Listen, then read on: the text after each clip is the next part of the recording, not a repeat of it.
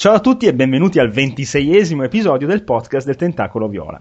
Questa sera insieme al sottoscritto Davide Moretto abbiamo Andrea Maderna. Ciao. Ah, c'è Andrea. Ciao Andrea. E direttamente da Electric Blue Skies punto com abbiamo il piacere di ospitare per la prima volta qui al Tentacolo Emanuele Bresciani, in arte Emalord. Buon, Ciao a tutti. Buonasera, buonasera Emanuele. Buonasera. Benvenuto quindi. Sì, e, mh, volevo un po' farti insomma farti quattro domande sul tuo progetto, sul tuo sito electric blue skies punto com, che eh, dimmi se riesco a descriverlo in maniera, come dire, sensata. È un sito di foto artistiche sui videogiochi, insomma prendendo il motore grafico dei videogiochi e fotografando delle sessioni, de- delle immagini, degli, degli shot in sessioni di gioco opportunamente insomma ritoccate qui e lì. È una cosa mm, non del tutto, nel senso che i miei screenshot non sono mai ritoccati, nel mm. senso che comunque prendo il gioco qual è. Su mh, alcune volte fotografo giochi per console sfruttando i photomod, che sono spesso e volentieri inclusi nel software di partenza. Eh, i prossimi due che aspetto con molta impazienza sono quelli di Forza Horizon e mm. di Halo quattro. Eh sì. Sperando che Halo ce l'abbia, ce l'hanno tutti i precedenti, e in questo caso già il gioco di per sé fornisce al volenteroso e sedicente fotografo fornisce tutti, tutti i mezzi per zoomare, piuttosto che aggiungere del, del depth of field, ovvero sia per dare un maggior senso di profondità, Um, per ruotare la telecamera, per eh, ingrandire difatti, alcuni personaggi. Difatti P C... la grande figata di Halo è proprio anche quella di poter mettere la telecamera dove ti pare e fare, esatto, un po'... Esatto. Halo in quel senso è uno dei migliori photomod che ho mai potuto provare, perché la, la furbata di Halo è quella di registrare, almeno stiamo parlando delle versioni precedenti chiaramente, la gran furbata di Halo è quella di registrare un'intera sessione di gioco come se fosse un cinema, e poi ti dà la, come se fosse un vero e proprio film, uh-huh. e poi ti dà la possibilità di entrare nella registrazione e di spostarti durante lo scorrere degli avvenimenti, per cui eh, tu puoi anche allontanarti un chilometro da Master Chief mentre mh, sullo sfondo succede esattamente quello che tu hai giocato fino a cinque minuti prima, uh-huh. però nel frattempo come fotografo ti allontani dall'azione, lasci che Master Chief faccia quello che stava facendo e ti metti a fotografare alberi, abitazioni, sfondi, almeno è quello che piace fare a me, insomma. Sì, lune sullo sfondo con la pioggia, insomma. Cose del genere, esatto. Cose del genere che mi piacciono, insomma. E, mh, non so se Andrea hai delle curiosità, domande, se no vado avanti io. Perché non... Guarda, io era da un po' che non andavo sul, sul tuo sito, c'era andato quando l'avevi appena lanciato perché insomma era saltato fuori. Poi no, non l'ho più seguito e lo sto girando adesso, e più che altro uno guarda queste immagini e dice ma non è così bella la grafica del gioco. Beh, lo prendo come un complimento. In realtà è anche vero che eh, per quanto riguarda le console la fotografia, basandosi su un software fornito col gioco in se stesso, eh, non, diciamo è coerente con quello che vedi del gioco. Quando mh, tiriamo in ballo il P C la cosa è differente, perché il P C permette, eh, soprattutto mi piace fotografare i giochi che girano su Unreal Engine, perché permettono due o, ter- due o tre modalità di fotografia, eh, il più famoso dei quali è il, til- il famoso tilled shot, per cui in realtà tu nel momento che lanci un comand- il comando tilled shot su una qualsiasi schermata di gioco che vuoi fotografare, lui in realtà ti prende...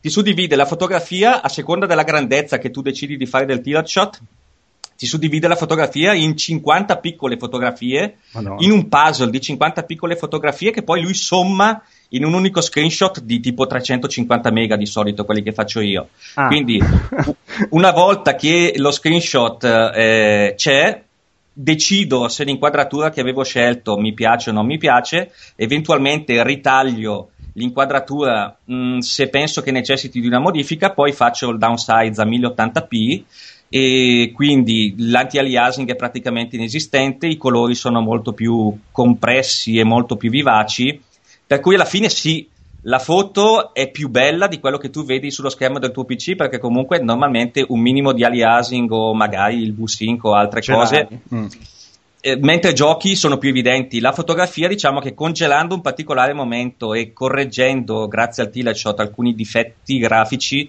mh, sembra più bella, ed in effetti spesso e volentieri è più bella di quello che vedi su schermo, ma alla fine comunque è tutto lì, perché quello che fai è sfruttare al massimo l'engine di gioco praticamente. Beh sì, cioè fai una foto nelle migliori condizioni possibili, diciamo. Esatto, esatto. Che, esatto. Sono, sono per, allora, ehm, stavo guardando le, le foto di Alice Madness Returns.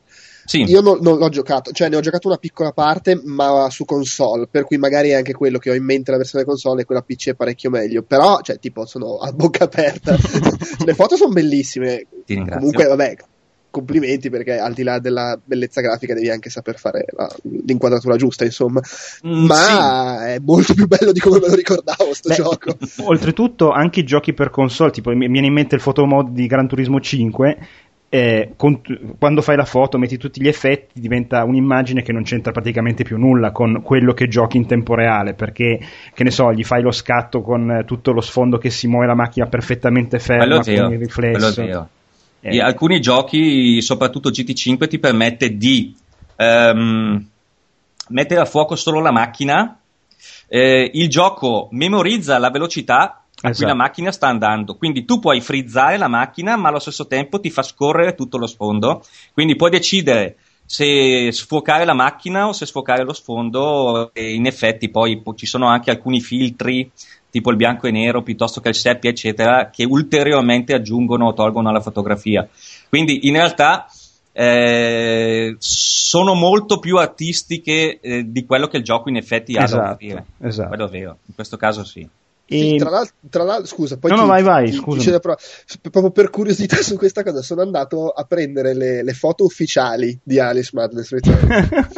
Sì. E però, allora, c'è da dire, quelle foto sono magari anche pensate di più per far vedere il gameplay, cioè l- l'azione, cioè, però secondo me fanno molto più scena le tue, cioè se vuoi vendere il gioco dovresti fare delle foto così. Ma guarda, ti devo dire la verità, ehm, se devo pensare a un obiettivo che io mi sono sempre posto nell'impostare le mie foto, è quello di eh, sostituirmi a quello di un eventuale programmatore per far vedere quello che il gioco ha di meglio da offrire. E, mh, perché in fondo la missione principale di Electric Blue Skies non è quella di ehm, raggiungere un successo personale, che se mai raggiungerò sarà comunque una cosa piacevole, ma è quello di mettere in evidenza il, il disegno e l'arte che sta dietro i videogiochi, che è una cosa di cui si parla tanto e che non si riesce molto spesso a valorizzare. Eh, essendo che alcuni giochi ti permettono di piazzare la fotocamera dove vuoi, di, di fare lo zoom che vuoi sull'immagine, ti permettono di frizzare l'immagine e di eliminare l'A D, che secondo me, ovvero sia le informazioni a schermo sulla vita che hai, sulle armi che hai eccetera, l'eliminazione dell'A D e la possibilità di eh, gestire il campo visivo della fotografia per farci entrare o per tagliare fuori tutto quello che secondo te è di troppo, ti permette di mettere in risalto degli elementi che normalmente il giocatore comune addirittura a volte non nota, ma sono quelli, sono quei piccoli dettagli, sono quei colori, sono quel, è quella, quella posizione del tuo personaggio, quel, quel nastro sul costume di Alice piuttosto che il, il collante con le strisce orizzontali per esempio, sono quelle piccole cose che rendono artisticamente valido un gioco, mentre giochi non te ne accorgi perché il gioco ti, ti propone degli input che tu devi seguire per andare avanti, e questo è uno degli aspetti più brutti mm. dell'essere un fotografo di videogiochi, perché io sono un videogiocatore innanzitutto, ma quando mi trovo in un, per esempio in un livello di Mirror's Edge o in un livello di Alice Madness che mi piace particolarmente, devo completamente dimenticarmi che sto giocando. Mm. Devo, mh, devo studiarmi l'inquadratura. Per dirvi, ogni singola foto di Alice minimo costa quindici venti minuti di appostamento, tra virgolette, per scegliere l'inquadratura migliore, la posizione migliore della telecamera, la posizione migliore dove mettere Alice, perché una volta che mh, imposto la posizione dell'obiettivo di, virtuale, diciamo così, poi devo decidere se Alice la metto sullo sfondo o in primo piano, e in che punto del primo piano la metto, la metto di profilo, la metto di faccia, la metto di tre quarti, inquadro solo dalla vita in giù o la inquadro tutta la faccia, insomma ogni singola foto mi costa più o meno quindici venti minuti di lavoro, e potete capire che non è giocare questo, eh no. non è videogiocare, no. e, e, e mi sento molto combattuto a volte perché... Mh, io sono un giocatore, sono nato videogiocatore e, e quest'estate ho ripreso in mano i videogiochi come avrei voluto da un po' di anni, non, non a caso nel giro di tre sole settimane ho finito Mass Effect tre, Killzone due, Killzone tre, Vanquish e Batman Arkham City, perché li avevo lì da un anno che volevo giocarli.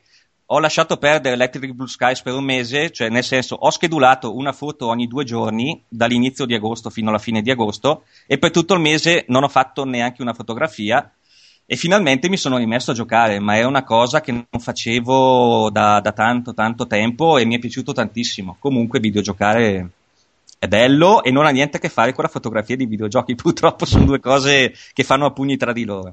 Guarda, una cosa mi hai già risposto, cioè più o meno mi hai già risposto, che appunto n- non avevo capito come facevi a togliere l'A D dal- dalle foto, e praticamente cioè tu prendi una porzione di schermo senza l'A D o riesci anche a cancellarlo a volte? No, di solito, allora nel caso di Motor Storm ad esempio, nel mm. caso del mio set di Motor Storm ehm, eh, Apocalypse, sì? eh, l'A D mi, la, mh, non ho eliminato l'A D, quello te lo dà il gioco la possibilità. Ah. Okay. Ma ho dovuto tagliare via il, il watermark del gioco, ah, e per sì, far perché... quello ho ritagliato una foto ad alta definizione e poi l'ho, l'ho, l'ho, ho fatto il resize mille ottanta p. Mm. I, giochi per, I giochi per console tipo Halo eh. ti permettono già da soli di eliminare l'A D. Mm-hmm. La maggior parte dei giochi che ha il photo mode te lo permette. Su P C è un po' più complesso perché devi prima abilitare la console del P C e poi imputare degli ordini mm-hmm. che sono il no H U D piuttosto che il show H U D, piuttosto che a seconda del motore di gioco l'ordine è spesso differente ed è un po' più complicato fare le foto dal P C anche per questo motivo. Mm. Alice ho imparato a eliminare l'A D tipo dopo, dopo tre ore o quattro ore che stavo già, ci stavo già lavorando sopra. Però alla fine ho trovato il comando giusto, internet in questo senso aiuta molto. Vabbè. Ho trovato il comando giusto e alla fine ho ottenuto i risultati migliori. Mm, pensavo fosse più complicato fare foto da console proprio per il fatto che non puoi smanettare appunto su uh, console, cioè su comandi da tastiera. Non pensavo fosse più complicato. No, in realtà no, le console spesso ti danno il piatto servito mm. tutto incluso. Eh, l'unica cosa negativa delle console che il P C non ha, anche se vista la legislazione sempre più bizzarra in merito, non escluderei che in futuro anche la sola acquisizione di una banalissima schermata di P C proprio eh. del tipo ca- cut and paste uh-huh. credo che potrebbe succedere che in futuro qualsiasi singola schermata alla fine avrà il tuo piccolo, il tuo piccolo watermark in un angolo. E, no no ehm, il photo mode su console in questo senso è tutto servito. Hanno questo problema che spesso ti, ti, ti, ti, ti propongono dei, dei watermark mm-hmm. ad, al- ad alta definizione, più grossa della foto stessa, e questo è un atteggiamento un po' antipatico. A volte lo elimino con, con, con, con, um, eh, con um, Photoshop, altre volte ritaglio la fotografia, dipende, l'approccio è variabile insomma. Ho capito, bene bene. Andrea, altre curiosità? Mm, no. Io in realtà l'ultima che ce l'ho è: qual è stato quello più complicato da fare di tutti quelli che hai fatto? Uh, quello più complicato mh, non è online, nel ah. senso che le foto, mh, sto parlando di Doom tre che ultimamente mm. è, uscito, è uscito un ottimo mod che si chiama Sick Mode, che è abbinato a delle texture in alta definizione, propongono una visione nuova, molto moderna, bellissima e attuale di Doom tre. Non sono stato in grado di lavorare al meglio e ho rimosso la maggior parte delle fotografie. Diciamo che da quando esiste Electric Blue Skies ogni sei mesi mi, mi prendo una pausa e verifico un po' il lavoro che ho online, e negli ultimi sei mesi, che corrispondono anche al periodo migliore da quando mm-hmm. sono online, perché ho raggiunto una cifra di più o meno millequattrocento millecinquecento click al giorno, che non sono numeri enormi per un qualsiasi sito. Per un blog uh, di, di, un, uh, di un autotrasportatore internazionale che può dedicare a questo hobby quindici ore alla settimana, all'inizio non ci avrei neanche sperato. In realtà c'è il discorso per cui più visite hai, più la cosa ti fa piacere, più vorresti che aumentassero, e quindi... Eh, però ecco, da quando i visitatori sono aumentati tento di dargli una quali- un rapporto quantità foto, mm-hmm. qualità foto sempre maggiore, quindi sempre più spesso rimuovo materiale vecchio che non ritengo più adatto al sito, e okay. sarà anche la tendenza futura, immagino. Okay. Eh, scusa, vabbè, a parte che mi hai già risposto, perché effettivamente volevo chiederti che genere di seguito aveva, avesse, ma mh, vedo che c'è una sezione The Bitmap Collection, ma nel senso sono foto che fai tu, non so, giocando su emulatore? Sì, sì, sì, sono foto che mh, la sezione Bitmap Collection all'inizio ero partito in quarta, perché eh, Electric Blue Skies è nato come servizio alla comunità e come... Eh, tempio per rendere onore, diciamo così, all'arte dei videogiochi, essendo che sono convinto che qualsiasi videogioco moderno, per bello e differente che sia da un gioco degli anni ottanta novanta in bitmap, deve comunque pagare tributo mh, al, ai giochi della, delle, delle vecchie generazioni. Ci sono alcuni giochi tipo i Thunder Force, tipo i Mickey Mouse Castle of Illusion, tipo gli Shinobi, che a vederli ancora oggi sono bellissimi e meritano da un lato il riconoscimento del mio pubblico nel caso vogliano, vogliano vederlo, dall'altro lato ho messo, mi sono messo anche al servizio della comunità, nel senso che io spesso in passato mi sono ritrovato a cercare immagini, screenshot di Thunder Force quattro in internet e trovavo sempre foto o molto piccole o brutte eppure col watermark, perché bisognava... Chi l'ha messo online doveva far sapere che quella schifezza era opera sua. E, la cons- sì, e, vero, e questa la considero eh, una cosa esatto. poco saggia, secondo me, poco intelligente. E quindi mi sono detto, non solo devo far conoscere Thunder Force quattro ai, ai ragazzini, ai ragazzi di oggi, ma devo anche mettere delle foto di Thunder Force quattro ad alta definizione, tipo di un mega o mega e mezzo, che non è enorme, ma comunque è meglio della maggior parte di, della roba che c'è online, a servizio di chi, per il suo blog, ad esempio, dice vuole postare delle foto di Thunder Force piuttosto che di Spider-Man, piuttosto che di altre cose, quindi di altri titoli. Quindi voglio, vuole essere sia un omaggio che un servizio che rendo alla comunità. Vi devo dire che non è sicuramente la parte del mio sito più visitata, quella dei bitmap, però ogni tanto capita che eh, vedo che mi arrivano cinquanta, sessanta, settanta visite alla tal collezione, perché probabilmente qualcuno l'ha scoperta, ama quel gioco, e quindi capitano delle giornate in cui lo Shinobi diventa il set più visto di Electric Blue Skies, e la cosa in fondo mi fa piacere, perché vuol dire che ho lavorato per qualcosa, insomma. Bene, bene, oh, è arrivato anche Paolo, che lo carico subito nella cosa, vediamo.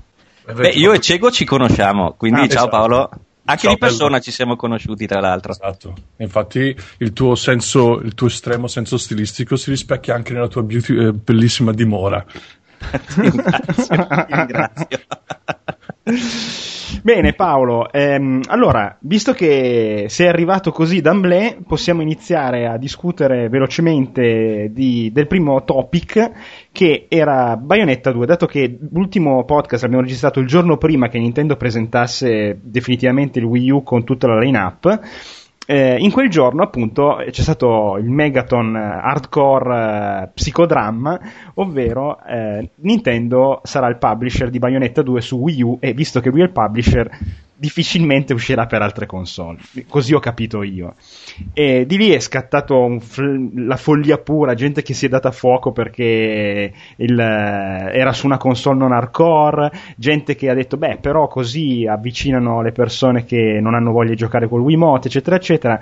Secondo te Paolo, appunto, è meglio, eh, dato che Bayonetta due non sarebbe probabilmente mai uscito, è meglio comunque che esca per una console non hardcore, quindi il, l'hardcore gamer se la deve comprare per forza, o è, era meglio se non usciva proprio questo gioco?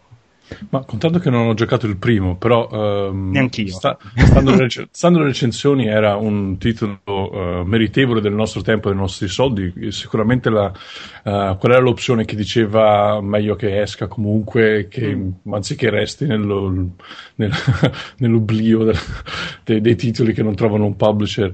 Um, sì, cioè mh, diamo lavoro diamo lavoro a Pla- Platinum Games, no? Sì. Sì, sì, esatto. Sì, esatto. Assolutamente. Non, non facciamoli chiudere baracca. Esatto, non facciamoli chiudere baracca come tutti i developers là fuori che si, che si meritano di continuare, invece poi non, non riescono a fare altrettanto. Vabbè, ma adesso um, stanno facendo un Metal Gear, quindi non avranno più problemi di soldi. Per Metal Gear che tra l'altro mi ha fatto quasi venire la scimmia. Mm. Uh, avevo, ci avevo messo una croce sopra Metal Gear dopo l'ultimo. Um, comunque, tornando a Bayonetta due, uh, ripeto, mh, a me interessa il giusto, ma uh, facendo finta di essere super partes, uh, ben venga che Platinum riesca a trovare un altro producer, che sia Nintendo o pizza e fichi, chi se ne frega, basta che gli diano i soldi e continuano a creare bei giochi, insomma. Ma... eh, se l'hardcore gamer eh, gli rode tanto, cominci a mettere via un po' di soldi, si compri sto Wii U, che comunque come si fa a dire che non è una console per hardcore gamer se ancora deve uscire? Beh, ma no, sai che si parla senza aver mai visto un cazzo. Ma certo, lo faccio anch'io in continuazione. Ma um. Andrea, invece, secondo te eh, quando, quando scatterà la, l'iniziativa online, la petizione online per avere Bayonetta due su trecentosessanta e P S tre? Tra, tra qua. Sta- davo per scontato ci fosse già stata. No, non credo. Ma non, non ne ho idea. Beh, scusa, però me- mentre, mentre par- stavate parlando mi è venuta in mente una cosa che mi, mi immaginavo che questa gente che si, si è incazzata e che comunque da un certo punto di vista posso anche capire nell'ottica del vabbè, io ho giocato Bayonetta su trecentosessanta, davo per scontato che se, se usciva il seguito potevo giocarlo senza dovermi comprare un'altra console. E questo lo, lo capisco anche come sentimento di, di rabbia istintiva, però pensavo che se, probabilmente questa stessa gente, se Platinum avesse annunciato un gioco di mazzate mm. su in esclusiva Wii U che non si chiamava Bayonetta due, oh figata, quasi quasi mi compro il Wii U. Secondo me sì, hai ragione.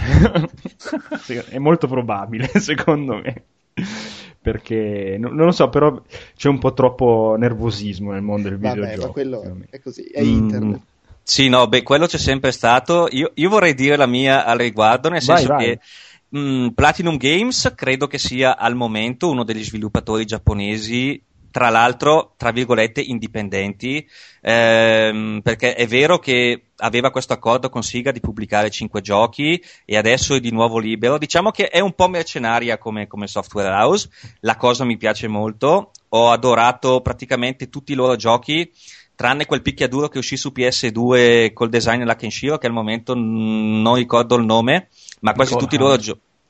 Scusa? Potrebbe essere God Hand. God Hand, esatto, God Hand. Eh, ehm, credo che qualsiasi loro gioco precedente sia stilisticamente eccellente e come giocabilità anche. Eh, Bayonetta l'ho giocato sul trecentosessanta, l'ho finito, Vanquish l'ho finito quest'estate e per tre quinti è un gioco meraviglioso. Gli ultimi due capitoli su cinque riciclano, come tutti i vecchi classici Sega, riciclano boss e paesaggi, e non l'ho apprezzato molto, ma per tre quinti è stato un gioco esaltante. Quindi se Nintendo, la mia, la mia versione è che se Nintendo ha dato la possibilità a Bayonetta due di uscire, lode a Nintendo, eh, si meritano che Bayonetta sia un'esclusiva Wii. Tra l'altro ho abbastanza disprezzato Wii U, ho, tra l'altro, ho abbastanza disprezzato il Wii come console, ah, okay. Perché a parte i due Mario Galaxy e... Mh, tre o quattro altri titoli, eh, tra cui sempre quello di Platinum Games in bianco e nero, um, Mad World, Mad, Mad World, World, esatto, eh, che ho, è uno dei pochissimi giochi Wii che ho comprato, a dimostrazione dell'amore che provo per Platinum Games. Io sai che quello l'avevo comprato e non sono riuscito a giocarci proprio per il fatto che non, cioè, mi dava quasi fastidio lo, lo, lo stile tutto bianco e nero così. Sai, ti posso capire, cioè ci vuole, ci voleva un, un occhio predisposto e volenteroso, e volenteroso per poter capire qualche cosa di quel gioco. Una volta che entri nello spirito e che aggiusti un attimino la retina, eh sì, per, no, per poter leggere quello che sta succedendo su schermo, stilist- come, gi- come gameplay era purtroppo legato al motion, um, eh. al nunchaku, ed è banalissimo, eh, per non dire orrendo, però stilisticamente stilisticamente cioè come gameplay gli do un, un cinque e mezzo, come, come grafica gli do un otto e mezzo, perché comunque il gioco era bellissimo. Quindi lode a Nintendo che ha fatto in modo che Bayonetta due venga al mondo, e forse eh, insieme a The Wonderful centouno, che è l'altro gioco di Platinum Games che dovrebbe uscire tra l'altro al lancio con Wii U, sono Bayonetta due e The Wonderful centouno credo che siano gli unici due giochi al momento che mi interessano sul Wii U, e che mi faranno comprare il Wii U. Quindi Nintendo è stata intelligente, eh, se, anche, se mi ha convinto a comprare una nuova console Nintendo dopo quella delusione che per me è eh, stato sì, qui sì, insomma sì, ma, ma fra l'altro è chiaramente una mossa di, di, di, di, di, di fa, non so per, per darsi un tono, diciamo. Cioè, sì, perché non è, non è che non è Bayonetta è il gioco che ti fa vendere un milione eh no, di console in più, è per, far, è per diventare tra virgolette più simpatici ai giocatori di un certo sì. di una certa nicchia, insomma. Beh, il primo Bayonetta alla fine ha venduto tipo un milione e quattrocentomila copie, però sì, dubito sì. possa avere un risultato così bello anche sul Wii U, onestamente. No, sì. ma, ma, ma anche se sì, probabilmente no, anche perché rischia di, eh, è da vedere, ovviamente adesso non possiamo sapere chi comprerà Wii U, però c'è sempre un po' quel rischio che c'era con i giochi tra virgolette hardcore su Wii, che erano per un target che in larga parte Wii non ce l'aveva. Sì, sì. Vorrei capire quanti giocatori hardcore alla fine della, della fiera ha raggiunto il Wii. Mm, è arrivato a casa mia, mi considero un giocatore hardcore, nel senso che i giochini alla Wii Bowling uh, non mi interessano, e, e comunque è arrivato a casa mia e devo dire che in totale è uscito credo da, non lo so, quattro anni, cinque anni duemilasette Wii. Credo duemilasette che sia rimasto acceso quindici ore a casa mia, massimo venti ore, questo per farvi capire quanto l'ho no, sfruttato. No, ma, ma assolutamente, anche se poi c'era sempre, c'è sempre il contenzioso che, che vabbè, è vero che i giocatori hardcore non hanno Wii, però è anche vero che i giochi hardcore che uscivano su Wii erano appunto Mad World, No More Heroes, che è roba che pure su Xbox trecentosessanta e P S tre non è che venda cinque milioni di copie. Di super nicchia proprio. Anche quel gioco seguito del gioco Nintendo sessantaquattro, dannazione, come si chiamava? Quello dei due ragazzini che uh, devo andare a riprendere il titolo, che è il seguito di uno dei giochi cult uh, di, per Nintendo sessantaquattro. Quello sparatutto tipo Space Harrier, una roba del genere. Sì. Con i due ah, ragazzini sì, sì. che però corrono eh, per il livello. Sin and Punishment, bravo, sì. Esatto. Bravo, Sin and Punishment due ce l'ho, è uno dei dieci giochi che ho comprato e credo di essere... avrà venduto credo cinquecentomila copie, a essere ottimisti in tutto il mondo. Di culo, ha venduto cinquecentomila copie. Sì, ma che poi seco- secondo me i giocatori, i giocatori hardcore lui ce l'hanno e che non te lo dicono, perché alla fine fra quelli che vogliono giocare a Mario, quelli che vogliono giocare a Zelda, quelli che vogliono giocare appunto a No More Heroes, bene o male l'abbiamo comprato. Beh, io sono hardcore, io ce l'ho. Io, lui è l'unica console in vita mia che ho comprato al day one, l'unica. E ma perché? È perché era, mi, mi, mi intrigava, c'era Zelda, c'era Zelda, volevo giocare a sto cazzo di eh, Zelda. C'era che anche su brutto. Eh? Aspetta, ma Zelda c'era al day one? Sì. Io sì, sì, anche, credo anche di sì, anche perché era già uscito so su GameCube, su GameCube giustamente. Ah, eh, eh, ecco perché c'era il Day One, c'era già pronto. C'era... Okay, vabbè. No, però, Andrea, ma la mia grande delusione del Wii è stato che non è mai uscito un F-Zero, porco demonio. Ma perché Nintendo invece di... Cioè io quando sento, ah, eh, tanto prima o poi lanciano Mario, Zelda, Mario, Zelda, Mario, Zelda, ma perché Nintendo non pensa più a F-Zero e a Metroid? Che... Vabbè, ma, ma Mario è la priorità. E tanto si sa che la peggio schifezza che ho scritto Super Mario vende almeno sei milioni di copie e, e, e in genere non fanno schifo, per cui figurati. Ma... e dopodiché secondo me hanno delle priorità, evidentemente su Wii hanno deciso che era importante puntare sui Wii Sports eccetera, e le, le serie presumo, presumo che magari vendono un pochino meno, le hanno trascurate, penso appunto a, a F-Zero, ma anche Pikmin ci siamo persi su ah, Wii. Ma Pikmin a me mi interessa, no, però secondo me capito, quando... però è, un, è una delle serie amate dai fan ed è uno dei motivi per cui la gente si incazzava con Nintendo, almeno voi fateceli i giochi e poi non ci fate Pikmin e non ci fate... Secondo me se presentavano già solo il logo di un F-Zero quando hanno presentato alle tre e nella platea si sarebbero accoppiati gente come se sesso e, e droga giusto. Vabbè, per però festeggia. Per esempio Pilot Beh, Wings ma... l'hanno ripreso per il tre D S per esempio, cioè, è vero sì sì ma avranno una cioè... lista avranno una lista di, di titoli vecchi, tanto non, si, non escono più a inventarsi nulla di nuovo, no, girano sempre quelli no ma, ma per ma, carità ma su, uh, su, su, cosa, su, su Wii U magari torna, magari lo annunciano sto E tre, l'anno scorso gli bastava Pikmin, era quello oh finalmente Pikmin una cosa per volta. La, pres- la presentazione di Pikmin è stato l'unico punto alto delle tre di Nintendo di quest'anno secondo me. Cioè, finché, finché c'è stato Pikmin su schermo ho detto, mm, mica male, anche l'inizio di Miyamoto con, con il Pikmin nel taschino ha funzionato. Eh, quando hanno smesso di parlare di Pikmin, la convention Nintendo è stata un calando, un calando continuo, sì sì. Ah, bene, spero, guarda, io spero veramente che si torni appunto ai Metroid, agli F-Zero, che quello è, sì, è la Nintendo sì. che voglio. Beh, Metroid sì, dai c'è stato su Wii.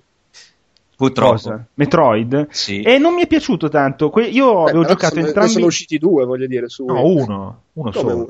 Uno. Credo che ne sia uscito trilogy. uno più la raccolta più di la trilogy. Primi... Sì. No, scusa, sì, Metroid Prime. Esatto. No, vabbè, è che io sto contando anche quello fatto da Team Ninja. Ah, no, quello è non vero, lo conto, hai ragione. È vero, l'avevo Beh, già rimosso. L'avevo... Però è un metro, cioè nel senso. È vero, hai ragione. Sì, sì. Va, va detto. Sì, ma, ma il discorso di non aver fatto giochi nuovi, secondo me, è anche uno dei grossi. Al di là che non c'era Pikmin e non c'era F-Zero, però effettivamente i giochi nuovi per Wii sono stati i Wii Sports, i Wii Play, eccetera. Mentre meno male su GameCube, comunque, appunto, avevano tirato fuori Pikmin, avevano tirato fuori Metroid Prime, cioè. Eh.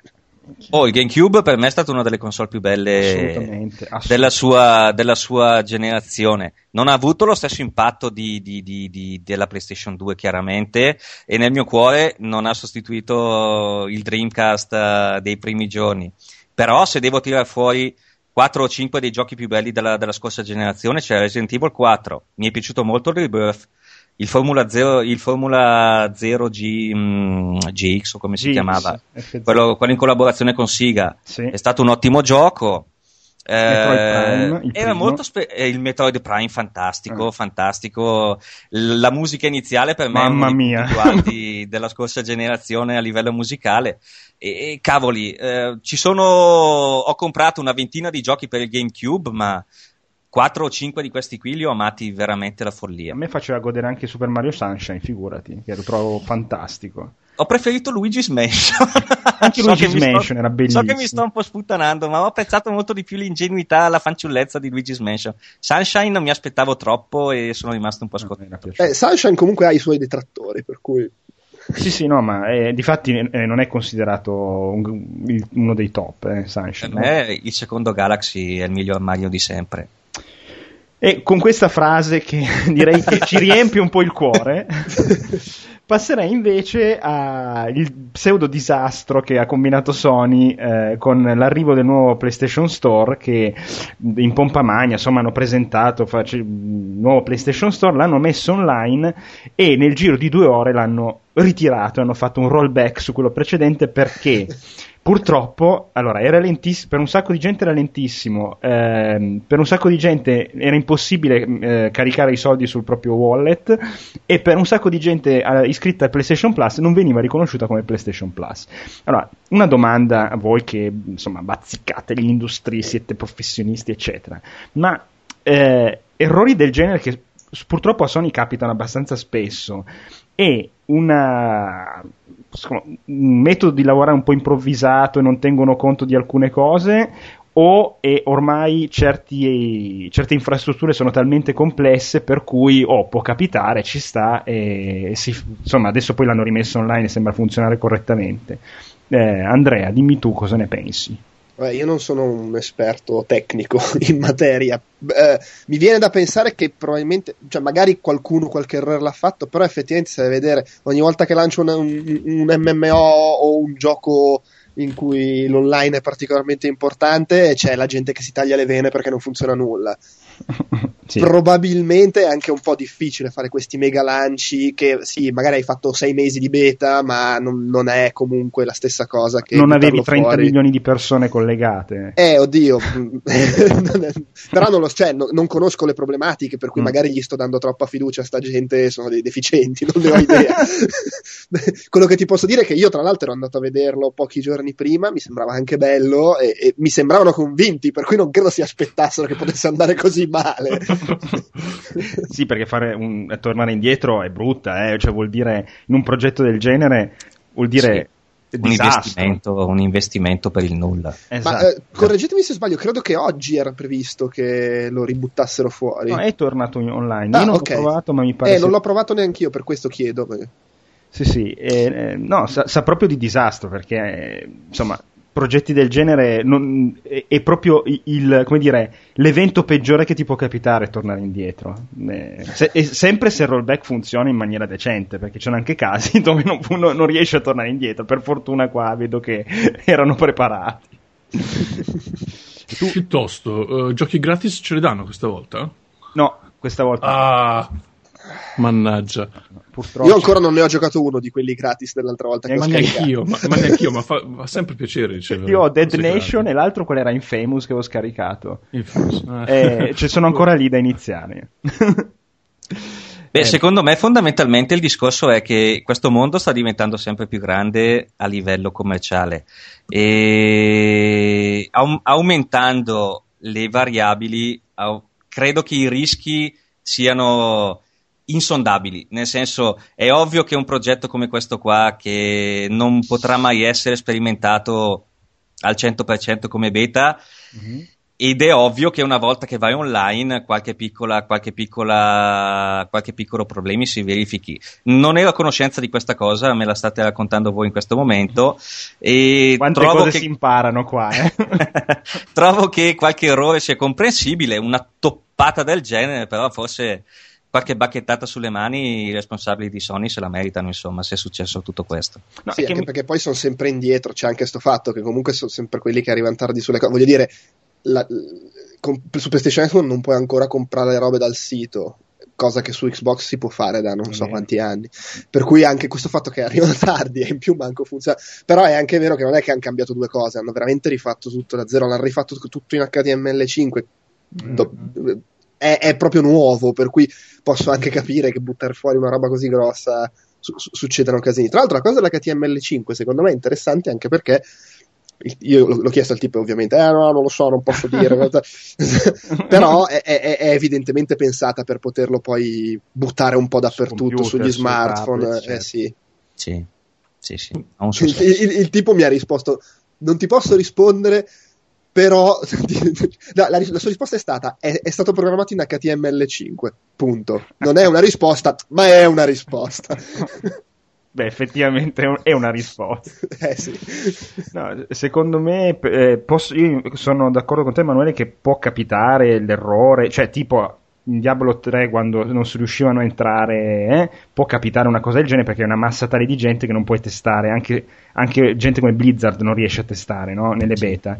Però il fatto di toglierlo, di doverlo essere obbligati a tornare indietro, sia il danno d'immagine che Sony ha in un caso del genere, cioè secondo me vuol dire proprio che c'è stata una toppata grave, che anche se lo facesse, cioè ormai Sony è abbastanza, come dire, non abituata, però ogni tanto capita la, la vaccata online di Sony e allora la si lascia passare quasi come ma sì, tanto poi si mette a posto. La facesse qualcun altro sarebbe il disastro infinito, la morte, ah Microsoft merda eccetera, insomma io la vedo così. Poi sì, poi c'è anche il fatto che se esce Diablo tre e, e non funziona online le prime due settimane, mm. non è che Blizzard può dire vabbè togliamolo e esatto. mettiamo fuori Diablo due. In questo caso avevano comunque la possibilità di rimettere fuori una cosa che funzionava, per cui probabilmente sì, era sì. anche la scelta migliore. Assolutamente, assolutamente. Beh, il, l'amico cieco per un po' di tempo ha fatto il beta tester e sono sicuro che nel suo piccolo sia a conoscenza di quante, di quante piccole trappole, di quante piccole eh, rischi ci siano anche nel più semplice dei anche nel più semplice dei programmi, insomma.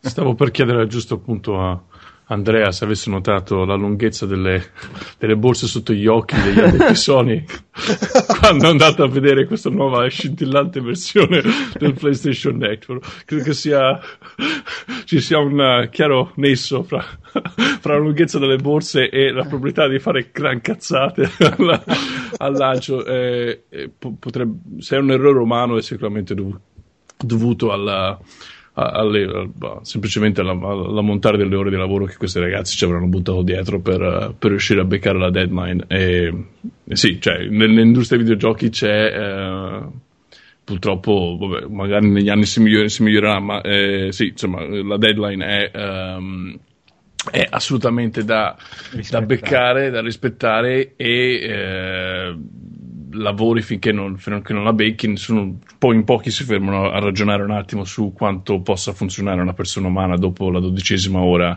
spesa, spesa un desk. Uh, se, se, se è dovuto a un errore umano, se è dovuto semplicemente al fatto che il codice era troppo complesso, troppe variabili e non avevano abbastanza persone uh, da buttarci dietro durante il testing, vabbè, pazienza, avranno imparato. un problema impar- tecnico, eh, magari, insomma, cioè, ma sì, mh, può succedere tutto, soprattutto se comunque il restyling è stato così intru- intrusivo. Uh, se invece è stato proprio un, un coder che oh, ups, oh, mi sono dimenticato, mi sono dimenticato ho cancellato una virgola, uh, tipo alle due di notte di mattino, eh, beh, eh, cara Sony, eh, succede, succede questo e anche di peggio se, se non mandi a casa le, il personale. Io vi butto di una, pro- una provocazione. Vai. Eh, questa generazione eh, mi sono...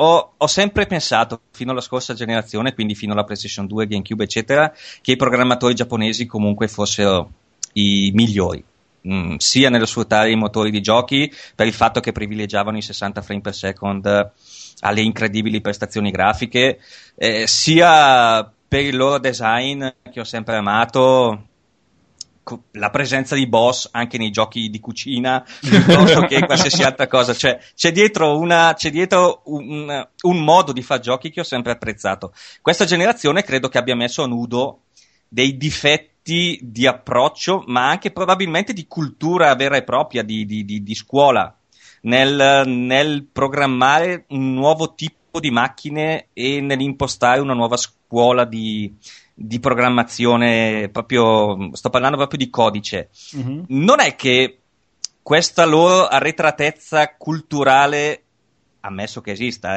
eh, mi dite la vostra opinione, possa essere anche la base di qualche toppata che Sony ha fatto, guarda caso, proprio in quest'ultima generazione?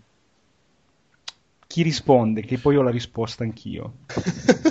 Pu- può esserci qualcosa. Alla fine una cosa che hanno dimostrato, nel senso, questa è la generazione in cui i giapponesi sono rimasti un, un po' indietro. Mm-hmm. Su alcune cose hanno dimostrato, ma a diversi livelli, che può essere il, il ritardo con cui Sony e ancora di più Nintendo riesce a, a mettersi al passo sul fronte online, piuttosto che, non lo so, P E S che piano piano si fa sorpassare da FIFA per il suo immobilismo. Cioè, alla fine penso siano tutti sintomi della stessa cosa, che sembra, eh, perché poi è chiaro che si giudica dall'esterno, un, un, sono eccessivamente magari cons- conservativi, fanno fatica ad aprirsi nuove vie, magari non sono riusciti in molti casi a gestire le, il, questi, questi budget, queste produzioni dopate che servono per, per l'attuale generazione di console, e quando, lo, quando poi puntano su questi budget stratosferici, su queste gigaproduzioni, il caso recentissimo di Resident Evil sei, credo che forse sia il, il, uno dei giochi giapponesi recenti su cui hanno speso più soldi, con i team più grossi, eccetera. Poi però se, ti dà l'impressione di essere un gioco in cui non sono riusciti a, come dire, a condurre come si deve il team e a tenere eh, le redini di tutto sto, sto casino. Non lo so, sì, io ho l'impressione che abbiano fatto fatica a... a tenere il passo di, di questi ultimi anni, e tra l'altro secondo me è, è, è stato bello vedere il cambiamento, perché mi ricordo che nell'epoca P S due era ancora la fase dei giapponesi che hanno tanto da insegnare, e c'era questo, c'è stato questo momento in cui è uscito, mi ricordo, eh, Prince of Persia e le sabbie del tempo. Hideo Kojima aveva detto che gli era piaciuto un sacco e che sembrava un gioco giapponese. e, e, e, e in un certo senso anche il primo God of War poteva rientrare, e piano piano poi è, è successa questa cosa che i giapponesi sono rimasti indietro, adesso fanno i giochi che sembrano americani, e, e, che, cioè si è un po' ribaltato tutto, e, e, ed è un peccato, perché poi in realtà secondo me molti giochi americani, americani occidentali attuali, non tutti, però molti, sono diventati in un certo senso giapponesi, nel senso che hanno quel, quella cura, quell'attenzione, ma è, sembra quasi un, sembrano quasi giochi giapponesi bastardizzati e volgarizzati, sì, dall'approccio bo- occidentale. Gli europei, i boss, gli occidentali, i boss non li sanno ancora disegnare per il momento, e non è un caso che comunque il boss nella maggior parte dei giochi occidentali è un elemento raro e occasionale, e di solito disegnato malissimo. Penso anche solo a quelli di... di Uncharted.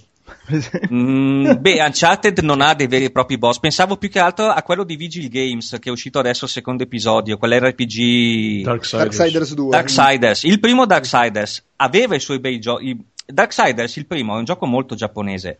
I labirinti ha preso dalle ottime idee provenienti, cioè ci ho rivisto un, un buon Zelda, ho rivisto un buon Zelda nei labirinti. E ha anche questa cultura del boss alla fine del labirinto da sconfiggere con l'arma che hai trovato venti minuti prima, bla bla bla. però i boss non li sappiamo ancora disegnare, e anche il character design, secondo me, anche se sono un po' stanco e annoiato dal character design giapponese, sarà che sono vecchio ormai, però gli occidentali non sono ancora all'altezza di certe cose, cioè a parte Nathan Drake e forse Kratos e i Sackboy, credo che poche cose europee degli ultimi occidentali degli ultimi anni siano all'altezza del miglior design e, giapponese. Hai detto tre cose esclusive Sony, eh? Vorrei dirlo. Non a caso. Non, non intenzionalmente, non comunque. In, no, però, però eh.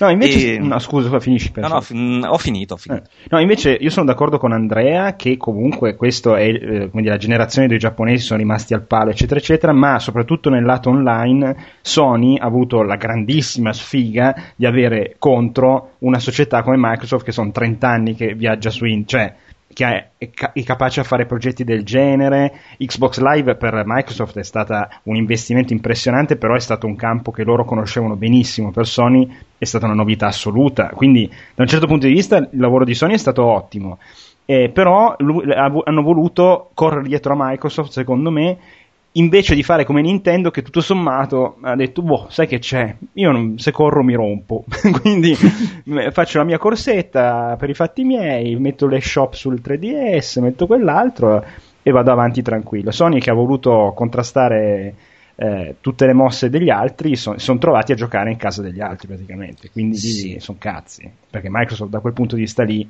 è forte, eh? È molto forte. Concordo, cioè nel senso, secondo me tutte queste imitazioni del Nunchaku, cioè secondo me il Kinect, sebbene qualche insider mi abbia detto che comunque ha venduto sfracelli, per me sì, il Kinect e il Move non sono poi queste due grandi invenzioni alla fine, eh? Hanno fatto male, secondo me hanno buttato via i soldi a tentare di imitare Nintendo, però forse no, forse mi eh no, ha venduto, cioè mm. soprattutto Kinect i suoi bei milioni li, li, li, ha, li ha venduti, e mi aspetto che le nuove console ce li abbiano integrati e, e fine. Mm. Scusa, per, per uh, un altro pezzetto di discorso sociologico in, da, da pezzenti in pratici fascicoli dalla Hobby Awards.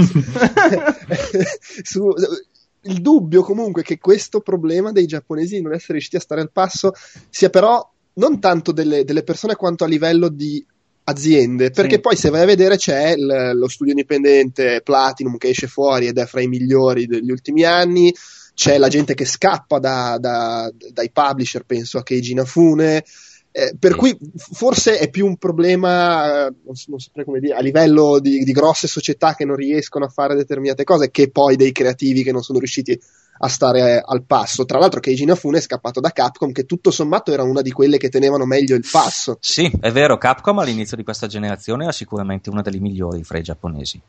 Ho comprato tutti i loro giochi, il Resident Evil cinque, il Lost Planet, lo Street Fighter, hanno fatto degli ottimi titoli e sono stato molto deluso da Konami io in questa generazione, non, non, non credo che abbiano fatto quasi niente se non il Castlevania e, e gli Spro e le, le Metal Gear, non credo che abbiano fatto nient'altro. Castlevania di... neanche loro praticamente. Sì, tra l'altro, tra l'altro ci hanno messo, ci hanno messo lo sponsor, ma l'hanno fatto degli, degli spagnoli mi sembra. Sì, eh beh, sì, tra l'altro poi appunto questa cosa non l'abbiamo citata, ma è abbastanza significativa di, di tutto il discorso che abbiamo fatto, il fatto che i giapponesi improvvisamente abbiano fatto sviluppare la maggior parte sì, dei loro grossi marchi a team occidentali. E Castlevania è un grosso marchio per Konami, eh, cioè, assolutamente sì. Sì, sì, sì, ma quanti, allora c'è stato Silent Hill, Castlevania, eh, il secondo Dead Rising, eh, coso, quello, quello che è andato male, però vabbè, Bionic Commando, sì, cioè, sono sì, tanti. L- sì, sì, sì. Eh, sì. Anche il, Dark, anche il Dark Void uh, era di Capcom se non sbaglio. Sì, sì, quello sì, però beh, alla fine era un progetto, pe- penso più che altro pubblicato da Capcom, ma pensato da, da, da tutto un team occidentale. Però sì, c'è tanta trama, poi cioè, insistendo, Silent Hill, eh, svariati episodi fatti da occidentali, è proprio... Paolo, stai dicendo qualcosa? No, no, no, ho detto pure una cavolata tra l'altro, quindi fate finta di nulla. Invece, per non parlare dell'ultimo Devil May Cry, che eh, hanno dato in outsourcing ai tipi di Ninja Theory, che tutto sommato a livello, per, per uno come me che apprezza l'arte, l'uso dei colori nei videogiochi e il design, devo dire che Ninja Theory fino adesso non mi ha tradito da quel punto di vista, perché sia il, il gioco eh, di Nariko Ebony Sword Ebony, eh, sì, lui ho, in me- ho in mente Nariko, sia quello che mh, eh, il tizio di Goku o oh, stasera coi Enslaved, esatto, coi nomi di giochi stasera sono un po', sono un po' stanco di testa. E, non mi hanno tradito, a me a livello grafico è piaciuto sia il primo che il secondo, molto. È proprio il gameplay che non sono capaci, perché ehm, il, il primo eh, aveva un gameplay molto leggero per uno come me che apprezza la pesantezza dei passi e dei colpi portati da Ryo Hayabusa Ninja Gaiden. Non potevo sopportare i corpi senza peso del, del, del primo gioco. Mm-hmm. E il secondo gioco fondamentalmente era bacato sia a livello di design, di level design proprio, aveva dei livelli disegnati male, banali eccetera, ma a livello artistico, a livello di colori credo che sia una casa dalle enormi potenzialità, quindi attendo con impazienza il nuovo Devil May Cry, perché se sono riusciti a fare qualche cosa di più concreto, di più solido a livello di gameplay, mi aspetto un bel gioco onestamente. T- tanto sarà uno di quei giochi già segnati dall'internet tipo ah merda merda morirete tutti, fanculo. Secondo me a livello di design sta facendo delle cose carine, ma anche secondo me, ma di... visto. Poi pensa... il gioco, ci sono quelli di Capcom che giurano che li stanno tenendo d'occhio, ma pensa poi... che a me i Devil May Cry, io ho giocato solo il primo e mi ha fatto cagare, quindi oh, non mi piace quel bestemmia, non mi piace, non mi piace. Infatti Bayonetta l'avevo giocato, vergognati. Oh, eh. Mi piace. Vabbè, Devil May Cry non l'ho finito, il primo non l'ho finito neanch'io, ma perché avevo delle, delle serie di difficoltà a, a, da tre quarti in poi, cioè mi sembrava troppo difficile, però a me piace che God of War, il Castlevania spagnolo, a me piace quel genere di più facilotto dove riesco ad arrivare alla fine senza diventare matto. Cioè guarda, ti capisco, mm, i giochi eh, il, il nostro amico comune Cristiano e anche tanta altra gente ama giocare i giochi sempre a livello difficile, uh-huh. Io no, uh-huh. Nel senso, io gioco e gioco a livello normal e se, e se muoio più di quattro volte un boss mi incazzo anche quindi è giusto morire una o due volte intanto che impari il pattern, intanto che impari il punto debole. Dopo la quarta volta mi sono già girate le palle, insomma, quindi i giochi vanno giocati a livello normal, altrimenti non mi divertono. Bene, bene, allora, visto che stiamo parlando di giochi giocati, direi di passare alla, alla rubrica Siddetta, eh?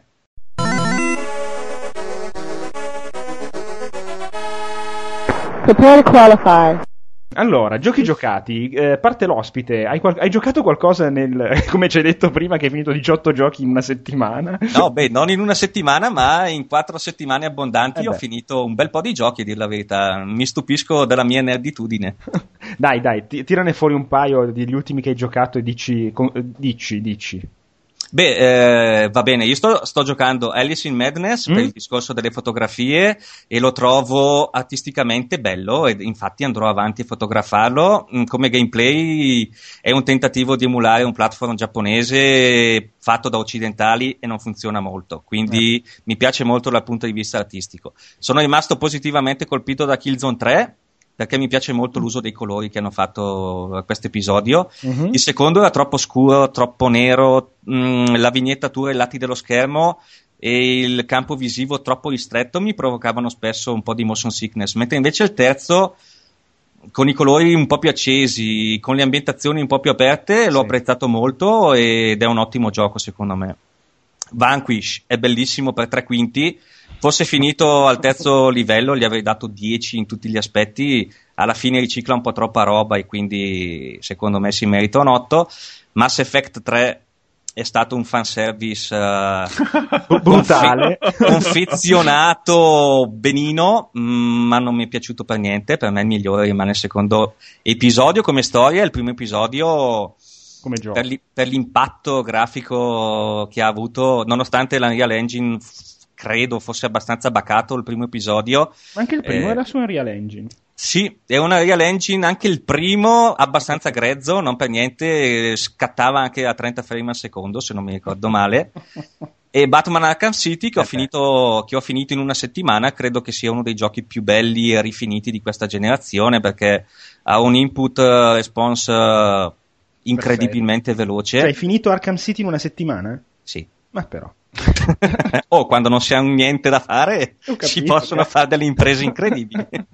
E, um, ha, un, ha, un, ha un input response velocissimo a livello di Ninja Gaiden, che è una cosa che comunque ti dà un'enorme soddisfazione perché ti senti padrone Mm-mm. sia del bene che del male che stai facendo su schermo. Ha un design della città azzeccatissimo, molto bello. Eh, non ho giocato molte submission, contra- di solito lo faccio. Oh, sono rimasto molto deluso, tanto è vero che l'ho piantato dopo un'ora, un'ora e mezzo di gioco, da Infamous due. Perché avevo giocato il primo, l'ho amato molto. Appena iniziato il secondo ho apprezzato l'anti-aliasing, che tra l'altro credo che abbia preso dal primo God of War. No, scusami, da God of War tre. Mm.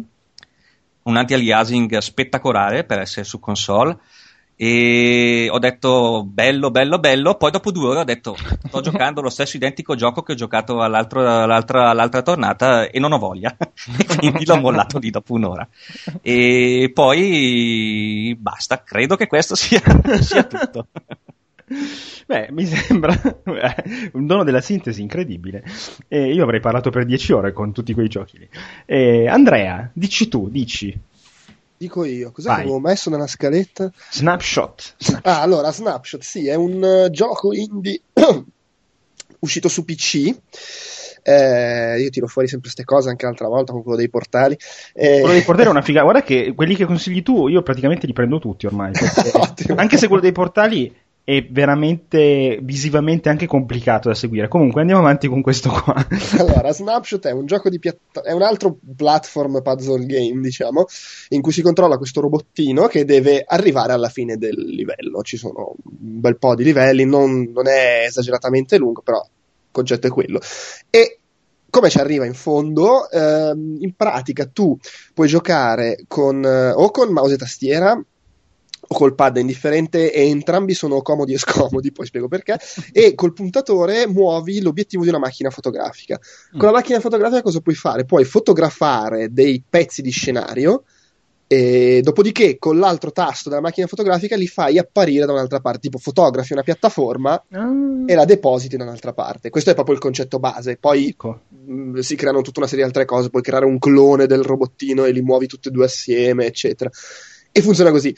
Del sistema di controllo dicevo perché perché tu ti muovi, se ti muovi col, col pad con i due analogici, chiaramente con uno muovi il robottino, con l'altro l'obiettivo, però muovere in giro il puntatore con l'analogico non è precisissimo mm. e soprattutto non è velocissimo, allora magari quando devi saltare, far apparire al volo la piattaforma mm. eccetera, è un po' un casino.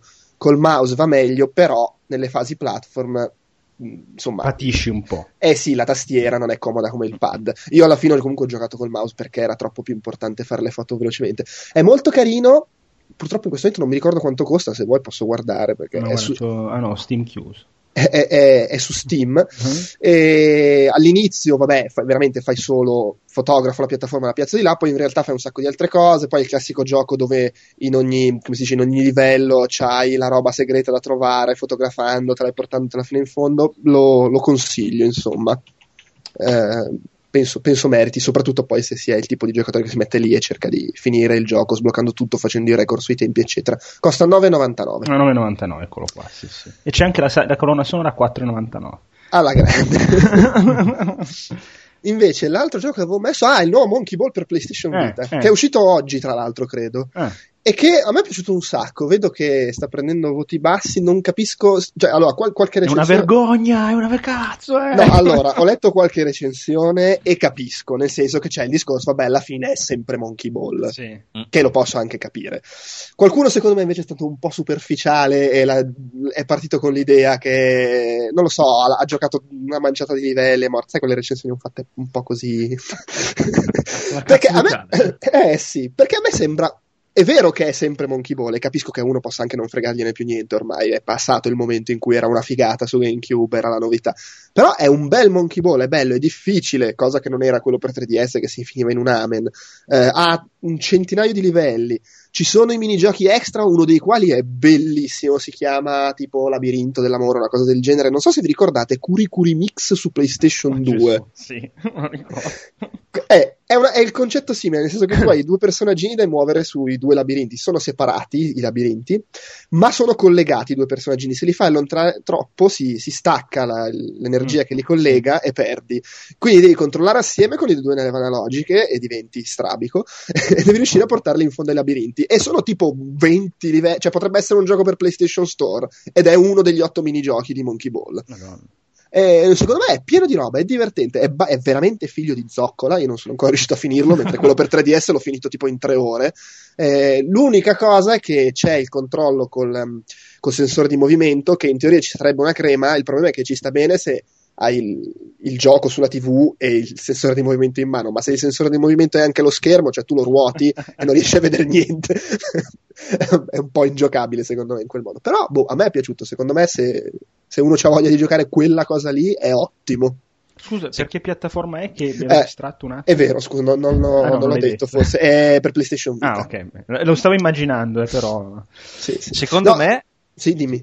No, no, ehm, eh, volevo solo dire che del primo Monkey Ball, che è stato l'unico episodio che ho preso fino adesso, se vi capita, per vedere, per capire la grandezza del design del primo Monkey Ball, e magari fra tre o quattro anni lo diremo anche di questo episodio per PlayStation Vita, eh, di trovarvi su YouTube qualche speedrun eh, di alcuni giocatori che finivano alcuni livelli a livello super hard del primo, del primo Super Monkey Ball, tipo in quattro o cinque secondi. Madonna. E fatelo, perché se li trovate vedrete delle cose straordinarie, e, e se a monte i, i designer avevano già previsto che alcuni livelli potessero venire affrontati in quel modo, vuol dire che sono stati dei geni. Non, non so all'epoca, in questo secondo me l'hanno previsto perché ti, cioè anzi non secondo me, in questo l'hanno previsto perché ci sono del, dei trofei da sbloccare che sono tipo finisci dieci livelli in un secondo ciascuno, mm. cose, cose del genere per cui magari all'epoca non se l'aspettavano, anche se comunque, perché se tu, cioè giustamente se tu guardi quei filmati lì lo vedi che non è che gli sono capitati per caso, cioè sanno quello che stanno facendo. No no, sanno quello che stanno facendo, sì sì.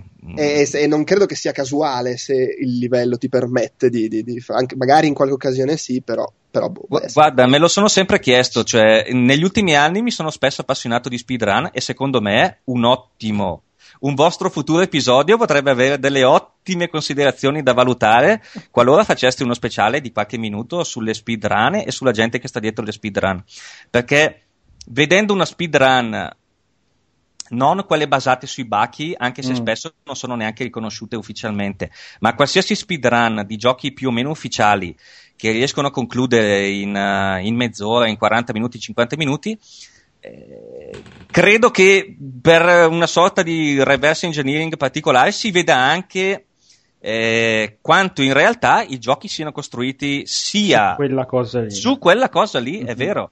E guarda che tante volte puoi imparare molto di level design, cioè non imparare, puoi capire molto di level design se ti guardi le speedrun, le trovo una cosa molto divertente. O oh, io a certe sere al posto di vedermi il film mi guardo la speedrun di, di, di Super di, Mario Bros. Di Super Mario Bros. C'è quella che dura un'ora, un'ora e mezzo del primo, del primo Metroid Prime, credo che la speedrun duri un'ora e venti, un'ora e mezzo, ed è meglio di, di... Cioè, se tu hai giocato al gioco e se ci hai messo tipo trenta ore come ci ho messo eh. io, vederlo finire in un'ora è uno spettacolo, e me... ammiri chi l'ha fatta e ammiri chi, l'ha dise... chi, chi ha fatto, chi ha disegnato quei giochi. Sì, a me inquietano un po' le persone che riescono a finire un gioco che io ci ho messo un mese in un'ora e venti.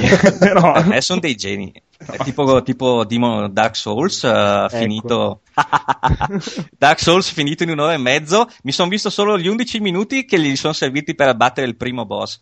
Poi, essendo che ce l'ho qua e non me lo voglio spoilerare, eh, ho smesso di vederla lì, ma vedere il boss del primo campanile ucciso in undici minuti allora, è, un es- il gargoyle, è un'esperienza incredibile. Il gargoyle, il gargoyle, il gargoyle ucciso in undici minuti io, è uno spettacolo. Per puro culo, per puro culo l'ho, l'ho ucciso anche in meno volendo, ma è l'unico che ho ucciso al primo colpo.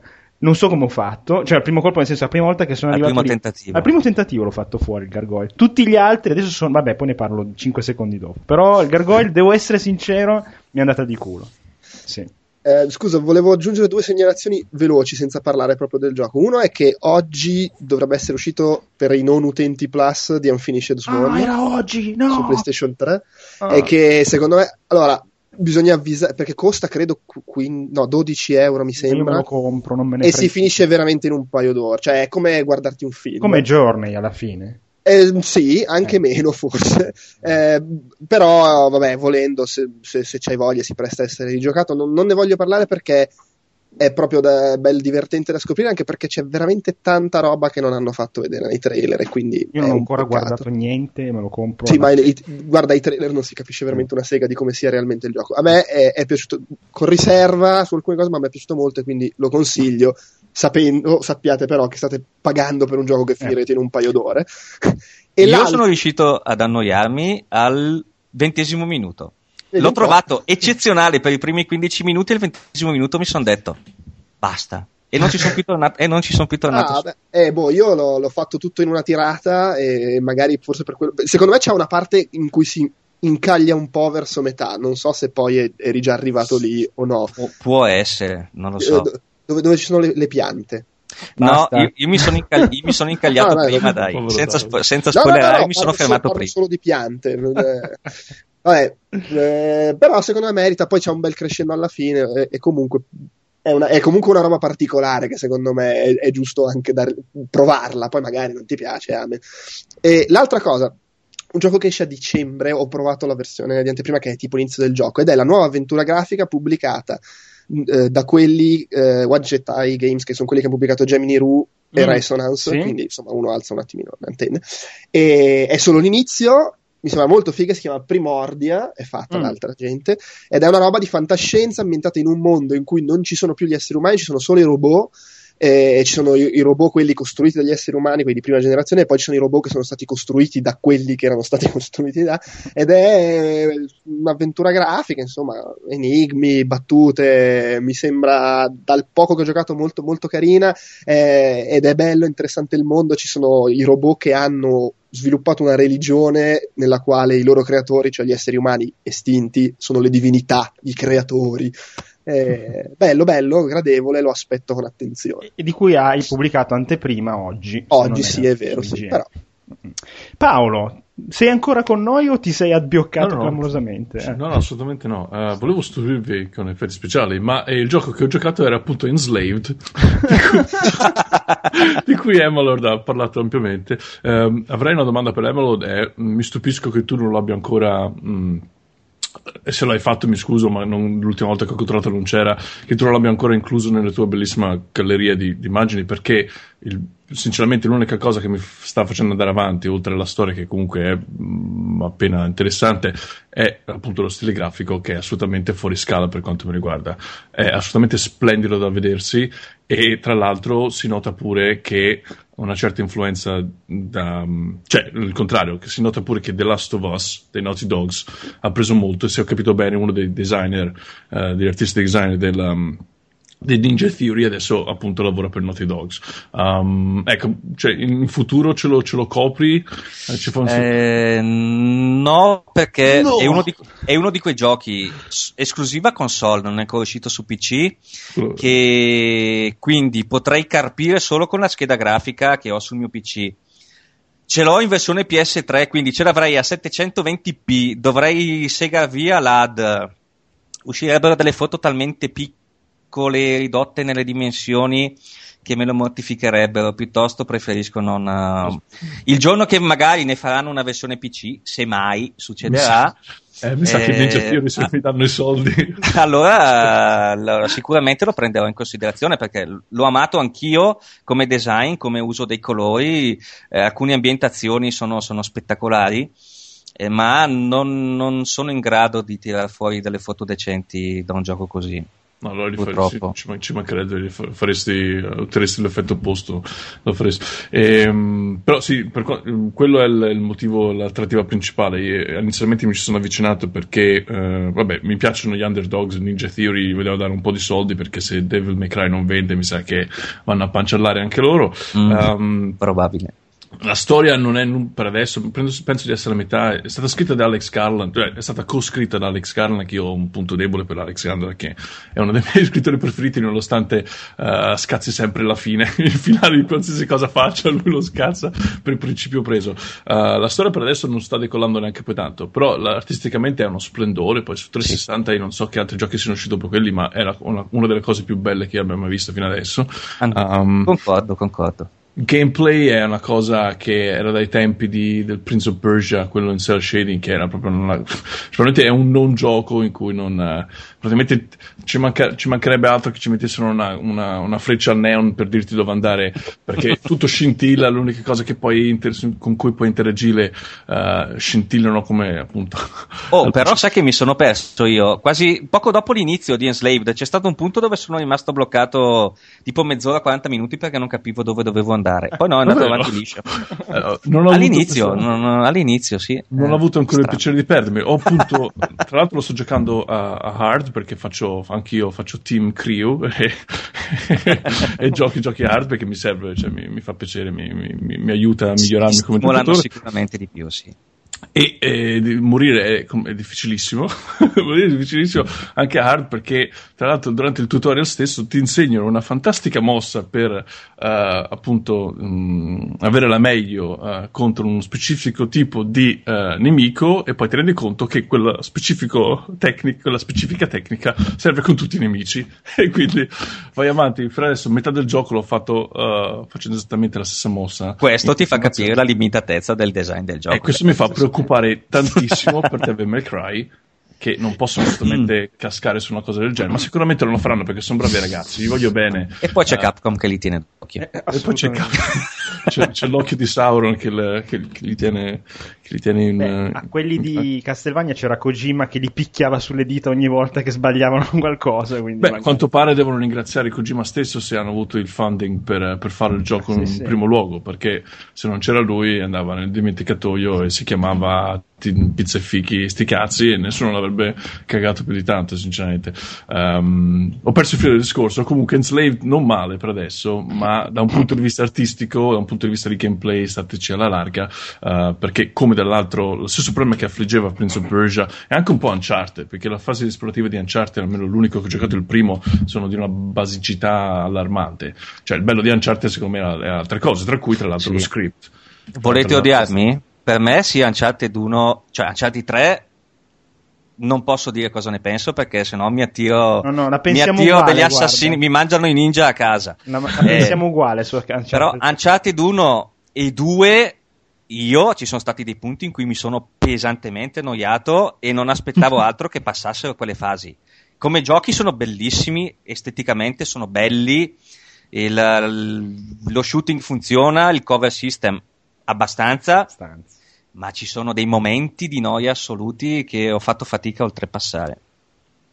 E nei momenti in cui i vecchi Tomb Raider invece erano nel momento migliore, cioè quando in Uncharted non puoi sbagliare il salto praticamente mai, neanche, neanche eh. in Enslaved eh. per esempio, come Prince of Persia tra l'altro, esatto. anzi no, Prince of Persia lo puoi sbagliare ma c'è Elica che viene e ti ah, però Prince eh, of Persia è diverso, tu lo puoi sbagliare e ritorni a piattaforma prima. In Uncharted nel secondo io non ho memoria di aver mai sbagliato un salto, ma, ma... No, per esempio Uncharted ha un sistema di combattimento, io, io il primo l'ho adorato il sistema di combattimento, mi, mi è piaciuto tantissimo. Uh, era funzionare la sua causa e, e scorreva liscio. Uh, il combattimento in Enslaved è una bruttissima copia, e per esempio Prince of Persia il combattimento era osceno, la fase di navigazione oscena, però la storia era bellissima, la narrazione, il modo in cui interagisci con Elica è davvero, cioè e, e col senno era... di poi col senno di poi è un gioco che ri- rivisiterei uh, piacevolmente, nonostante il fatto abbiano stati dei, dei abbiano chiaramente tagliato il, il finale vero per,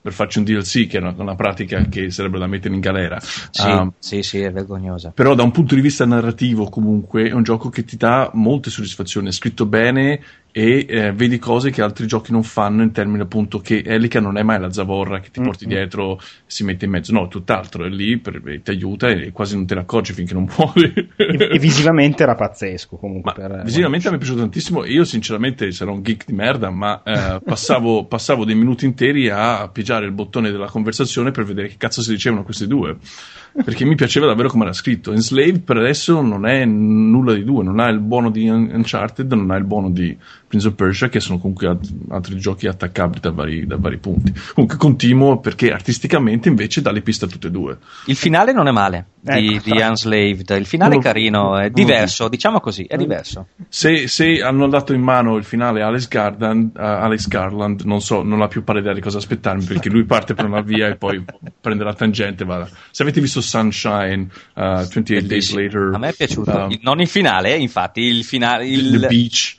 Uh, sono tutti ah, film The che... Beach è suo, eh. Sì, okay. Su... tra l'altro The Beach è, è pure il romanzo è suo, è un... secondo me è un grandissimo sì, scrittore. È bello ma... The Beach perché è riuscito a sputtanare il finale che nel romanzo gli era venuto bene, esattamente. è, è, è un grande, bisogna dargli credito per queste cose, è un grande questo Alex, um, e io gli voglio un sacco di bene, uh, quindi mi aspetto un finale di merda sinceramente per Enslaved, e quindi no, se non sarà... no, è un finale inaspettato, diverso, che sia buono o cattivo non te lo dico, però è diverso, dai, è diverso. Non dovrei essere troppo lontano da, da scoprirlo. E, e basta. L'altro gioco che ho giocato finalmente per i cavoli mia è Max Payne tre, eh. um, su trecento, anche quello a H U D. Mm, uh, e quello è bastardo, dai, per esempio, eh. Manu, Manuele, te lo sconsiglio, perché io lì a un certo punto sono morto trenta volte, eh, sì, sì, sì. Ma senza certo. spoilerare troppo, ero sono stato addirittura contento di essere morto altre volte, perché è una sequenza che viene um, in cui viene incitato da una, una colonna sonora, c'è appunto un punto preciso nel gioco in cui parte la colonna sonora, cioè te ne accorgi, ed è, ed è una delle esperienze videoludiche in quel corridoio, senza, cioè, sto cercando di tenermi vago, cioè un corridoio, ed è una cosa bellissima, così tanto che sono morto, ti giuro, trenta volte, ma volentieri. Non mi ha pesato volentieri, perché tutte le volte che ricominciavo ripartiva con la musica. E io mi sentivo come, come, come, come Bruce Willis in Die Hard, e... e mi sentivo i coglioni di ferro proprio, cioè non me ne fregavo nulla se mi trivellavano trenta, trenta morti, ma belle proprio. Io l'ho uh. assaggiato, l'ho assaggiato Max Payne tre, non mi dispiace, mh, ma l'ho messo da parte, cioè io ho questa abitudine, io compro il gioco, se mi piace mi ci dedico subito, altrimenti lo metto lì nell'attesa del mood, del mood giusto, giusto. Infatti Vanquish ce l'avevo lì da un anno, quest'estate mi sono detto dai che c'ho voglia di giocare a Vanquish, l'ho giocato volentieri, l'ho finito in due o tre giorni e, e mi è piaciuto molto, quindi Max Payne tre l'ho messo lì, ho iniziato Borderlands due che mi piace un casino, bello bello bello, mi piace. Bene bene, e, è tutto Paolo? Posso? Sì, su... sì. Allora io ho giochicchiato qualcosina, una cosa che non mi sarei mai aspettato, è, è un gioco che non conoscevo sinceramente, ma se non ero era già uscito su Xbox Live per Xbox, però non lo so se... io l'ho trovato su P C, su Steam, The Mark of the Ninja, che è un gioco bellissimo, costa quattordici, quattordici euro e novantanove, ed è un gioco due D eh, dove appunto si impersona un ninja che deve prima andare a liberare il suo sensei, poi deve fare un sacco di altre missioni, ed è un gioco due D basato completamente sullo stealth e funziona benissimo, veramente. Io non lo conoscevo, ho iniziato a vedere recensioni che a pioggia tra dieci, nove, nove e mezzo, io non so se qualcuno di voi l'ha giocato. Io l'ho giocato e credo che i voti siano meritati, il gioco è bellissimo ma non mi piace. A me piace molto molto, proprio il fatto perché oltretutto che sia due D pensato proprio così bene, non, non era facile comunque. E, no, è ci calibrato so... benissimo, è esatto. studiato benissimo, guarda, non è... l'ho iniziato anch'io perché sono un fanatico di ninja, la mia infanzia è stata segnata dalla ningitudine, saltavo da, salta... mi nascondevo, saltavo da alberi bassissimi, bassissimi per la cronaca, e ho giocato quasi tutti i giochi di ninja usciti nelle sale giochi tra gli anni ottanta e gli anni novanta. L'ho giocato questo gioco, da curioso, riconosco che il design è calibratissimo, è fatto bene, non mi è piaciuto, non mi stimola ad andare avanti, quindi eh, ho giocato la demo e non ho scaricato il gioco definitivo, ma se uh, ammetto, pur non piacendomi, che è disegnato bene, è calibrato bene e merita il successo che ha.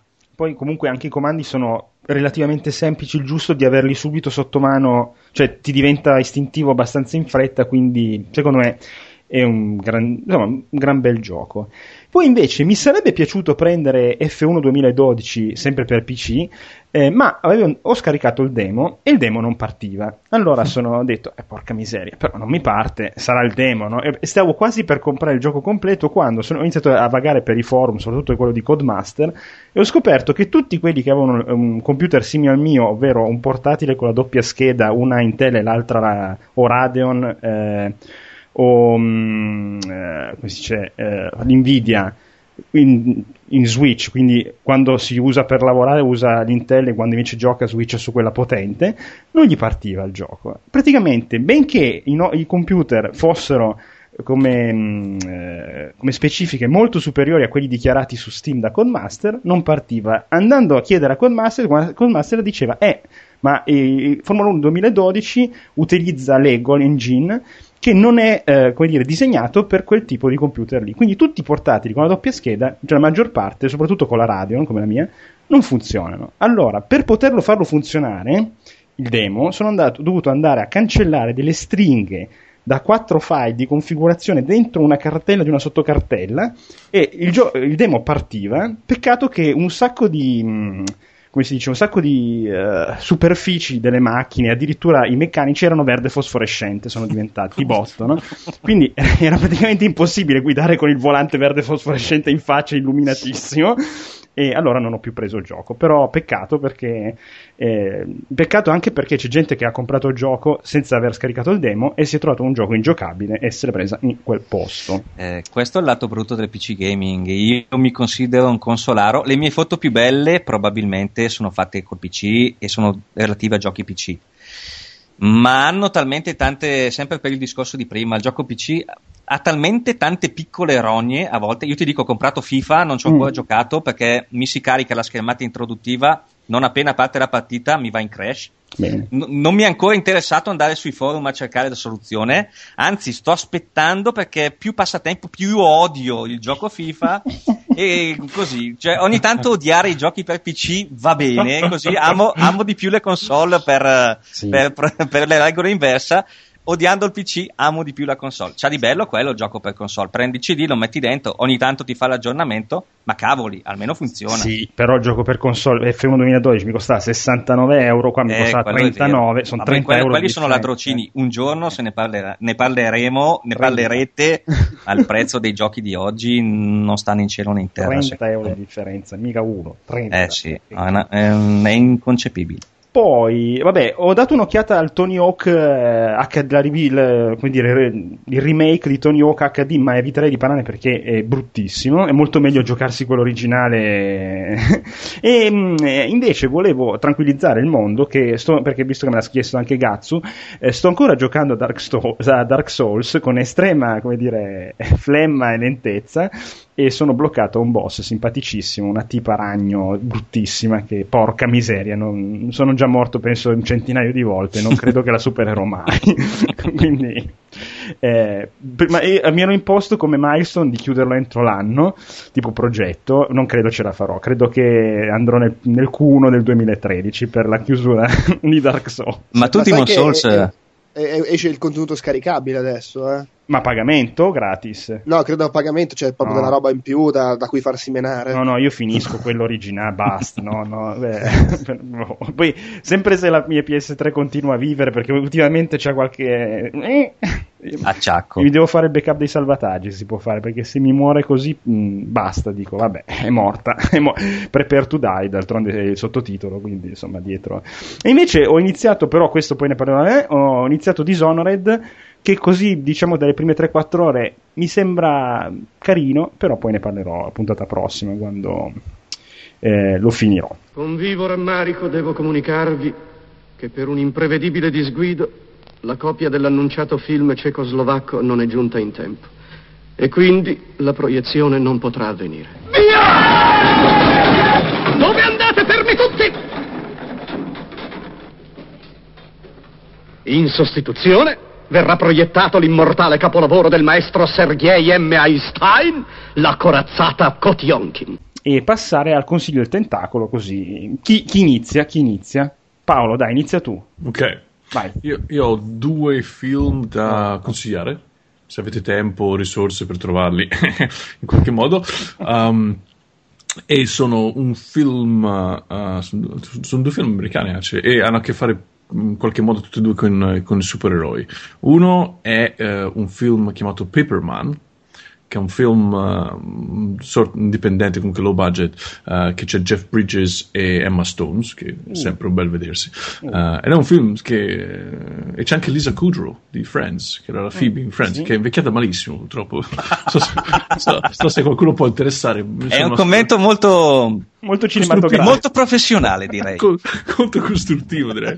Uh, e, il film è uh, la storia di uno scrittore che uh, sta soffrendo di un blocco della scrittura, della scrittura e si appunto va in questa baita uh, un po' sperduta per cercare ispirazione e... Mm, e poi, poi incontrerà appunto questa ragazza un po' disadattata uh, che è Emma Stone, e tra i due ci, insomma si nasce una certa amicizia e mh, vabbè, chiaramente molto cliché, si aiuteranno un'ottima vicenda. Quello che è un po' meno cliché è che um, il, il protagonista Jeff Bridges, questo scrittore abbastanza uh, sono cinquantina ormai, ha un, uh, un amico immaginario che eh, no, il più, il più delle persone se lo lascia dietro quando magari ha dieci anni, lui se l'è portato dietro fino adesso, ed è, non è un amico maggiore qualsiasi, è un supereroe in calzamaglia blu, interpretato da Ryan Reynolds, che non so se Green Lantern, per sì, chi l'ha sì, visto, sì, sì, sì, sì, sì, che a differenza di quello schifezza immonda di Green Lantern, in questo film fa un buon supereroe, eh, è un, un bel personaggio, e ovviamente eh, anche lui cerca di dare consigli a modo suo a questo scrittore, ma ovviamente non sono i migliori consigli su questo uh, pianeta. E, divertente, um, triste in certi punti, si scorre benissimo, proprio una, una visione che non vi impegnerà assolutamente, ma che probabilmente vi farà ricor- ve la ricorderete per qualche giorno a seguire, che non fa mai male. E una nota molto costruttiva, questa la dedico a Emalord.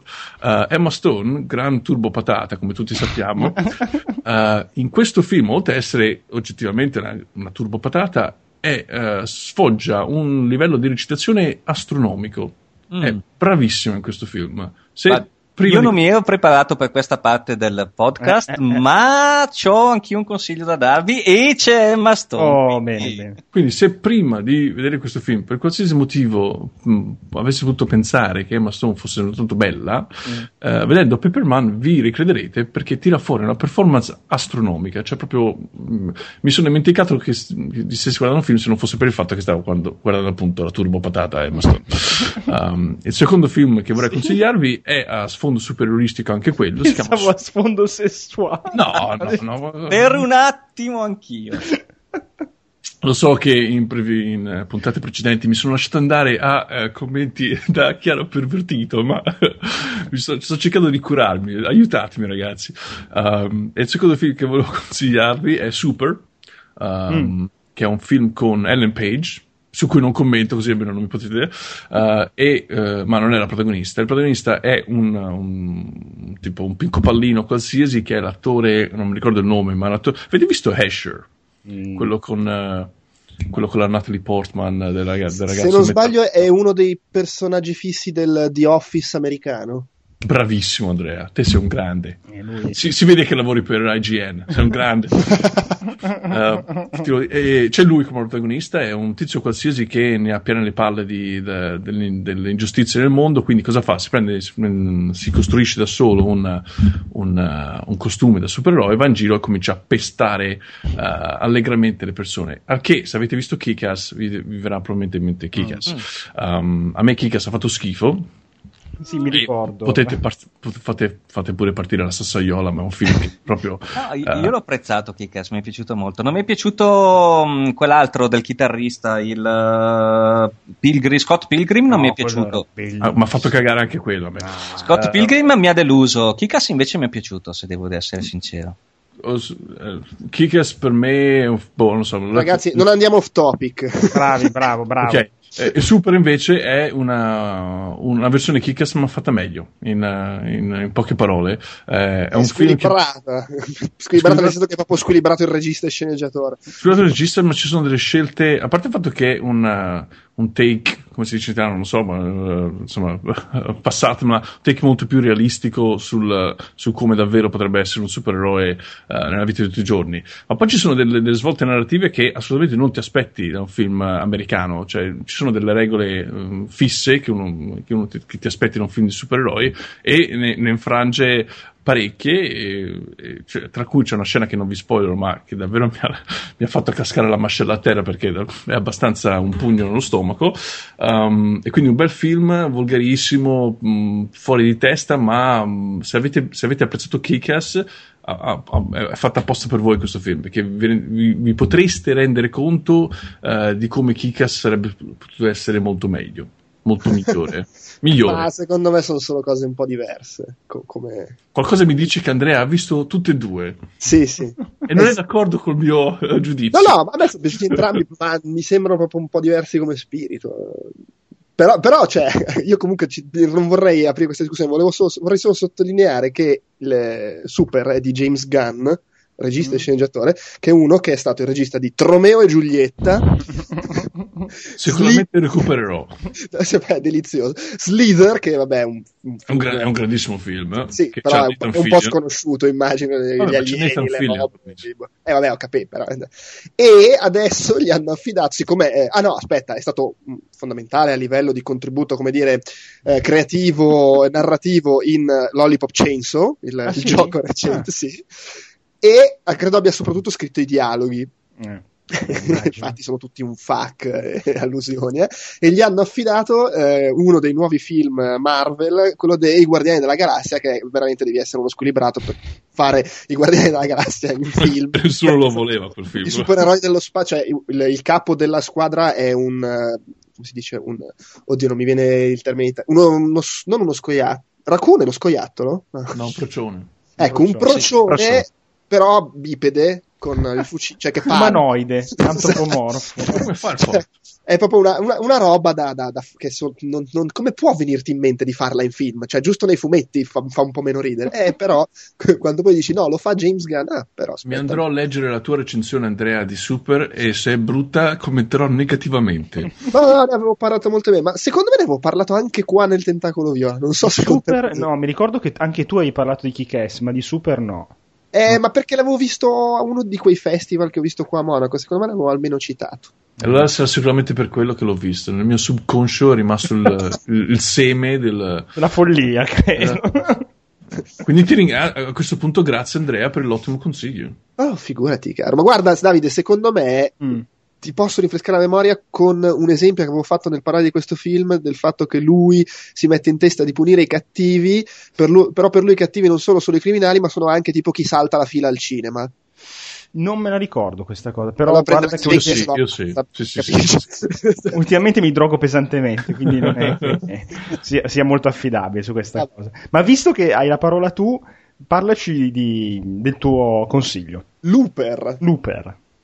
Allora, Looper è un film che fa parte di quel simpatico gruppo molto amato dagli italiani del Da voi escono molto dopo, e con un titolo a caso, nel senso che è uscito a sette, forse fra settembre e ottobre, credo, fine settembre inizio ottobre, e in Italia arriva a febbraio, mm. eh, anche se in realtà lo posso capire perché non è un film eh, estremamente famoso, e questa è la stagione peggiore in cui rischiare al cinema in Italia. Sta di fatto che Da voi esce a febbraio ed è eh, mi limito a dire cose che si vedono nel trailer, e lo faccio con particolare tranquillità, avendo visto il film e sapendo che in realtà il trailer non dice una sega. È uno di quei casi in cui guardi il film e vedi un sacco di cose che non ti aspettavi.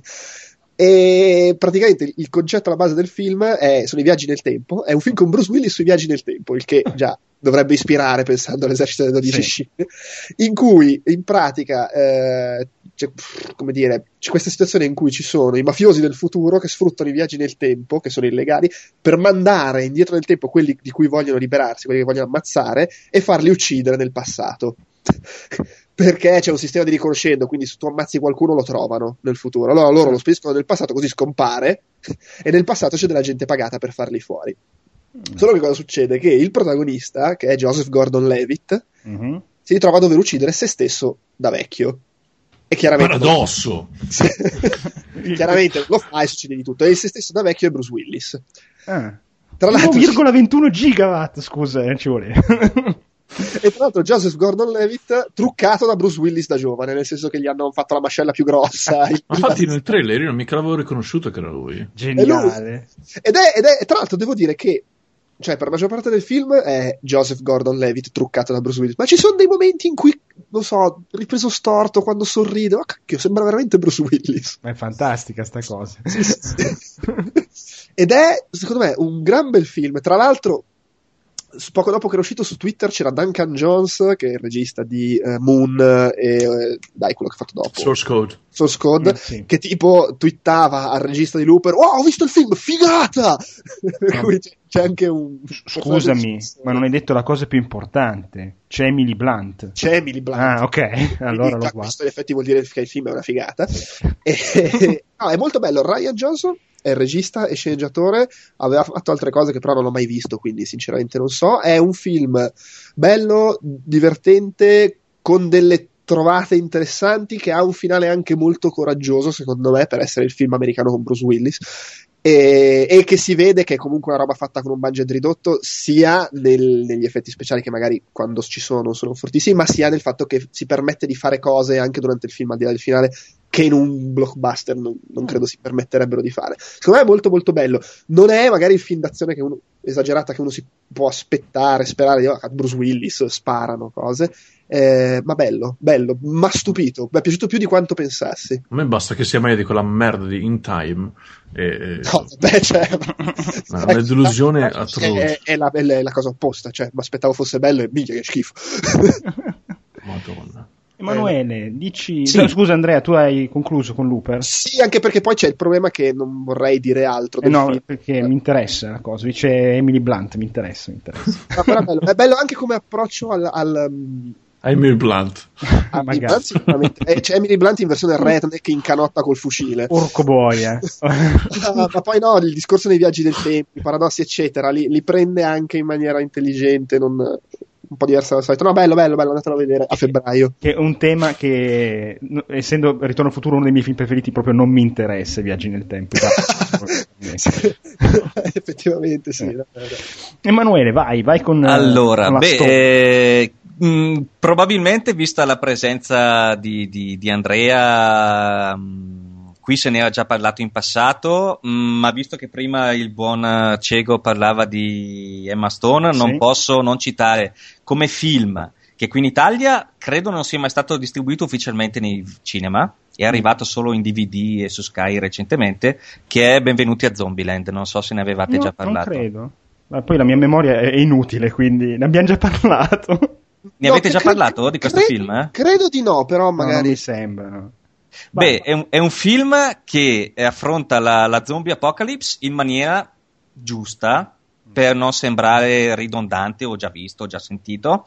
È una commedia, riesce a essere una commedia, eh, grazie alla presenza di due attori che io apprezzo molto, che sono Jesse Eisenberg nella parte del ragazzo timido, che Jesse Eisenberg è quello che ha fatto anche The Social Network nella parte di Zuckerberg. Sì. Diciamo che è Jesse Eisenberg nella parte di Jesse Eisenberg. Esatto, esatto, il classico ragazzo timido. Poi c'è Woody Harrelson che, che diventa eh. un po' il suo tu- tutor e protettore in questo mondo invaso dagli zombie. C'è Emma Stone e sua sorella che saranno delle amiche nemiche di questa coppia maschile. Quello di Little Miss Sunshine. Il, lei è quella di Little Miss Sunshine, e mh, c'è un altro attore che mi fa impazzire ma che non posso citare perché in un certo senso è una sorpresa del film. È una, una, una commedia che non, non capisco come mai non è mai stato distribuito in Italia ufficialmente.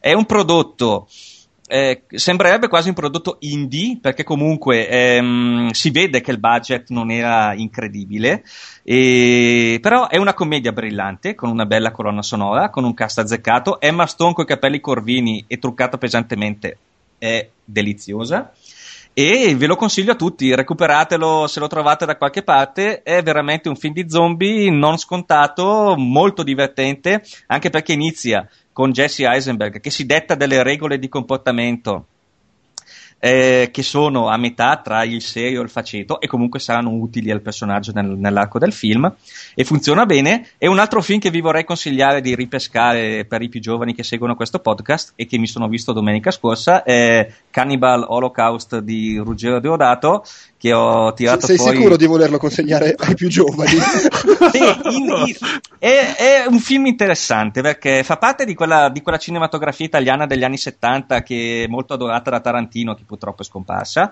Ah, e, pensavo Tarantino è scomparso. E, e praticamente è una critica sociale fin dal titolo, perché si parla dei cannibali, che in teoria sono i cattivi, ma si parla dell'olocausto dei cannibali, e questo dovrebbe farvi capire da che punto eh, sta per... dove vuole parare il film.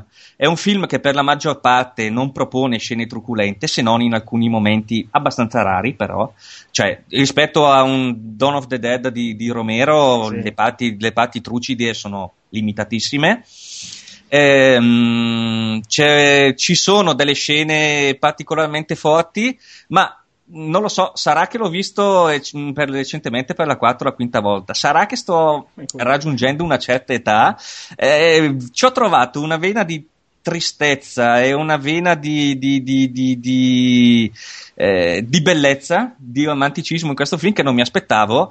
Ora, forse sto un po' esagerando visto le tematiche trattate dal film, però se lo trovate magari in rete, visto che non so neanche se, quanto facilmente sia reperibile in negozio, dategli un'occhiata perché potrebbe, potrebbe stupirvi. Le musiche tra l'altro sono di Rizzo Ottolani, se non mi ricordo male, che comunque è un signor musicista, e potrebbe essere un classico pseudo no, un classico horror tout court, non pseudo horror, con una limitata... un numero di scene un po' truculente, che però potrebbe piacervi e potrebbe interessarvi. Mia figlia ha due anni, cosa facciamo? No, è un po' sconsigliato a un figlio di due anni, anche perché c'è della patata, come tutti i film veri e autentici e artistici, eh, c'è della patata in vista, quindi a un bambino di due anni potrebbe uscirne un po' turbato. Diciamo che quando dicevi giovani generazioni non intendevi i bambini di due anni. No, intendevo dire magari i diciottenni, ventenni che non, non hanno attraversato quel meraviglioso momento di cinema che sono stati gli anni settanta nel mondo. Fra, fra l'altro, a proposito di patate, io vorrei sottolineare che quando tu hai cominciato a dire Emma Stone, capelli corvini, truccata pesante, mi aspettavo un un aggettivo diverso da delizioso. Io, allora, sei stato elegante, sei stato molto elegante. In realtà io trovo deli- se, mi, se devo dirti a cosa corrisponde l'aggettivo deliziosa, ti direi tra le ultimissime comparse Carey Mulligan, che mi piace molto. Ah. Ha un bel faccino ah, carino, sì. E, mh, la trovo molto molto attraente, e quella è veramente deliziosa. Però Emma Stone riesce, nonostante il trucco pesante, nonostante questo atteggiamento dark che ha nel film, funziona, funziona e non è volgare, mm, quindi ci sta. Sì, poi su Carey Mulligan io ricordo recensione di Drive sul il sito di quattrocento calci, c'era mm. una, una foto di lei con la didascalia: qui c'ho un impeto un po' matrimoniale. è, è, è, un, è la perfetta rappresentazione della ragazza carina della porta accanto che... Eh, che secondo me al nerd medio nei quali io mi rivedo, insomma, fa effetto. Non sono tipo da Belen Rodriguez personalmente, sono molto più un tipo da Emma Stone o da Carey Mulligan, insomma. O da Emily Blunt, diciamo. Insomma. O anche da Emily Blunt, che funziona anche lei, insomma. Sì, che ci si stia accontentando di dei catorci. Esatto, proprio sì, eh. No, siamo proprio banali banali. Invece, invece io sono, il giorno dopo che abbiamo registrato la scorsa puntata, sono andato a vedere Prometheus. Allora, ovviamente, non so se l'abbiamo visto tutti e tutti e quattro, Prometheus. Io, io penso no. Di sì. Tu no? No, non ancora. Allora, Prometheus, ma non ne voglio parlare tanto, voglio solo dire che io sono uscito dal cinema dicendo, beh, tutto sommato, leggevo che era una merda, invece... Concordo, boh, concordo. Eh, aspetta. Eh, aspetta, mi sa che devo aggiungere cioè, altro. Visivamente è un gran film, secondo me, bello, insomma, poi ricordo, cioè, è, è ovviamente, è palese, questo non è uno spoiler, è palesemente nello stesso universo di Alien, insomma, cioè, come... come design e tutto. Poi però, passando i giorni, iniziando a rimuginare su quello che avevo visto, su certi buchi della trama, eh, alla fine, dopo un mese praticamente, ho pensato, no, effettivamente, perché io le persone con cui sono andato a vederlo al cinema sono uscite malissimo, malissimo, invece ero lì che dicevo, ma no, ma dai ragazzi, tutto sommato, guarda, figata, poi all'Arcadia, Sala Energia, figata, eh? Dopo un mese invece, dopo appunto aver letto che alcune cose che non hanno il minimo senso e mi hanno fatto pensare a scene del film che non hanno il minimo senso, ho detto, beh, effettivamente è una merda. Però, devo essere sincero, secondo me va visto perché tutto sommato è bello da vedere. E, e inspi- cioè, purtroppo, come ha scritto anche Andrea sul suo blog, la mano del, di quello che ha fatto lo script di Lost si vede, e si vede malissimo, cioè veramente. Com'è che si chiama già quel tizio maledetto? Uh, Lindelof. Inter- Però io non sottovaluterei il fatto che la sceneggiatura è... no, cioè non, è che, non è tutta colpa sua. Perché a parte che eh, nominalmente la sceneggiatura è anche di quell'altro... Sì, dell'ora nera, perché poi ho letto, sì, sì. Che insomma, anche lui c'ha un bel curriculum. Sì, però avevo letto che alcune cose che non hanno il minimo senso in, questa, in questo film sono proprio sono state cambiate da Lindelof di suo pugno, mentre ma erano sì, molto diversi. Ma poi ma probabilmente c'è anche molta produzione, voglio dire, questo qua è palese che doveva essere veramente il prequel di Alien e poi l'hanno cambiato e sì, sì. Quando fai dei progetti così devi fare un casino. Comunque, comunque da vedere, secondo me, al cinema. Sì, ma da vedere, è proprio vedere, la, cioè sì, sì. Lo guardi e non ti preoccupi di quello che Che, che, perché il problema è che è un film che parte che sembra che voglia raccontarti dei grandi dilemmi dell'universo e poi è scritto come se fosse, non so, Punto di non ritorno due, cioè, nel... esatto, bravo, bravo, esattamente. È, è, è Riser sei, cioè diventa quello esattamente, esattamente. Invece poi nella mia ricerca di qualche servizio video simile a Netflix in Italia o cose del genere ho speso ben due e novantasette euro mi sembra per quarantotto ore di prova di, di questo Futubox acca di. Allora Futubox, Futubox acca di è un servizio online di streaming video in alta definizione di canali tipo Sky Cinema uno, Sky Max, eh, Sky, un sacco di, cioè quattro o cinque canali di Sky Cinema, Fox, Fox Life in italiano, poi ci sono anche Sky Movie uno, Sky Movie due in inglesi, insomma ci sono una ventina, una trentina di canali di tutta Europa a pagamento, cioè di pay tv, che con un sette e novanta euro al mese si possono vedere tutti, online, su qualsiasi device. Ora, io non so se sia legale questa cosa, sul sito c'è scritto che è legale. Il nome non sembra molto legale. Eh. No, però questi non li hanno fatti ancora chiudere, sono all'acqua, come dire, alla luce del sole. E, boh, io ho provato e si vede tutto da Dio, veramente. Mm. Su qualsiasi tablet, su qualsiasi telefono, perché comunque hanno il, il portale sia mobile che per P C e tutto. Boh, se volete provare, io ho provato e funziona. Magari c'è dietro Sky. Ma ne dubito, eh. Però... Boh, anche cercando su internet ho trovato un sacco di gente che si è fatta questa domanda e poi viene, salta fuori praticamente che questi hanno i server in una zona del mondo dove non si può arrivare, no? Boh, però eh, comunque sul pianeta di Prometeo probabilmente, eh, però il servizio funziona e se uno vuole provare secondo me è anche carina come cosa. E, e invece poi l'ultima cosa che voglio consigliare è che ho comprato, ma non so se ne avevo parlato ma non credo, il, l'emme kappa ottocentodue che è un mini P C Android poco più grosso di una chiavetta U S B per la, la cifra di sessanta euro e praticamente qua dentro c'è un, come dire, proprio un mini P C Android, dentro c'è Uh, un processore A otto con un giga di RAM, ci sono quattro giga di storage, c'è l'uscita acca di emme i, uh, ci si può attaccare una tastiera tramite U S B anche col dongle e questo attaccato alla propria tivù diventa praticamente un centro multimediale Android quattro punto zero con tutte le app che si possono scaricare dal market e... Per, ho visto adesso, io l'ho comprato su eBay, ma ho visto che c'è anche su Amazon punto it per cinquantacinque euro ed è una figata perché praticamente uno si porta nella tasca tutto il suo P C, eh, legge i video in alta definizione, legge qualsiasi cosa, è, è come se fosse un telefono Android, però lo attacchi alla televisione e lo, lo usi col mouse al posto che con le dita, quindi gran figata, per sessanta euro secondo me... Come centro multimediale ci si può t- leggere anche i dischi N T F S, quindi se uno ha la sua, ne so, cat- mh, la sua lista di video di musica su un discone, lo attacca e lo mette in tivù, è ottimo, secondo me è un grande acquisto.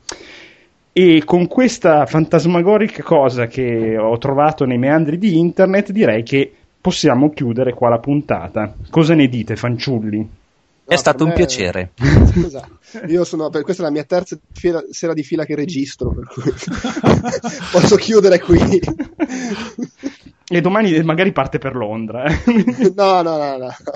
Allora, innanzitutto ringrazio Emanuele che è stato così gentile da venire a, a perdere tutto questo tempo insieme a noi fino a mezzanotte meno cinque. Figurati, è stato un piacere. E anche per noi, ricordo electric blue skies punto com, blu scritto blu, eh? Eh? Giusto? Giusto, giusto. Perché magari uno si sbaglia. Andate a vederlo perché è proprio un bel, bel sito. E io ringrazio Andrea e Paolo come sempre. E mh, sperando insomma di risentirci tra un mese che il tempo ce lo permetta, vero? Io volevo salutare Emily e Temma. Eh sì, sì. Cioè, io quando ho visto quello, quello con um, uh, cosa, uh, vabbè, il film con, con Emily Blunt dove scappano dai signori che controllano tutto quello il mondo, quello con Mad Damon quello con Mad Damon esatto, mi sono innamorato the, follemente the Bureau the Park, so, bravissimo, no, me lo ricordo, gli uomini col cappello gli uomini col cappello esatto, mi sono innamorato follemente, quindi Emily Blunt eh, basta. E niente, ringrazio tutti, un salutone, alla prossima, ciao ciao.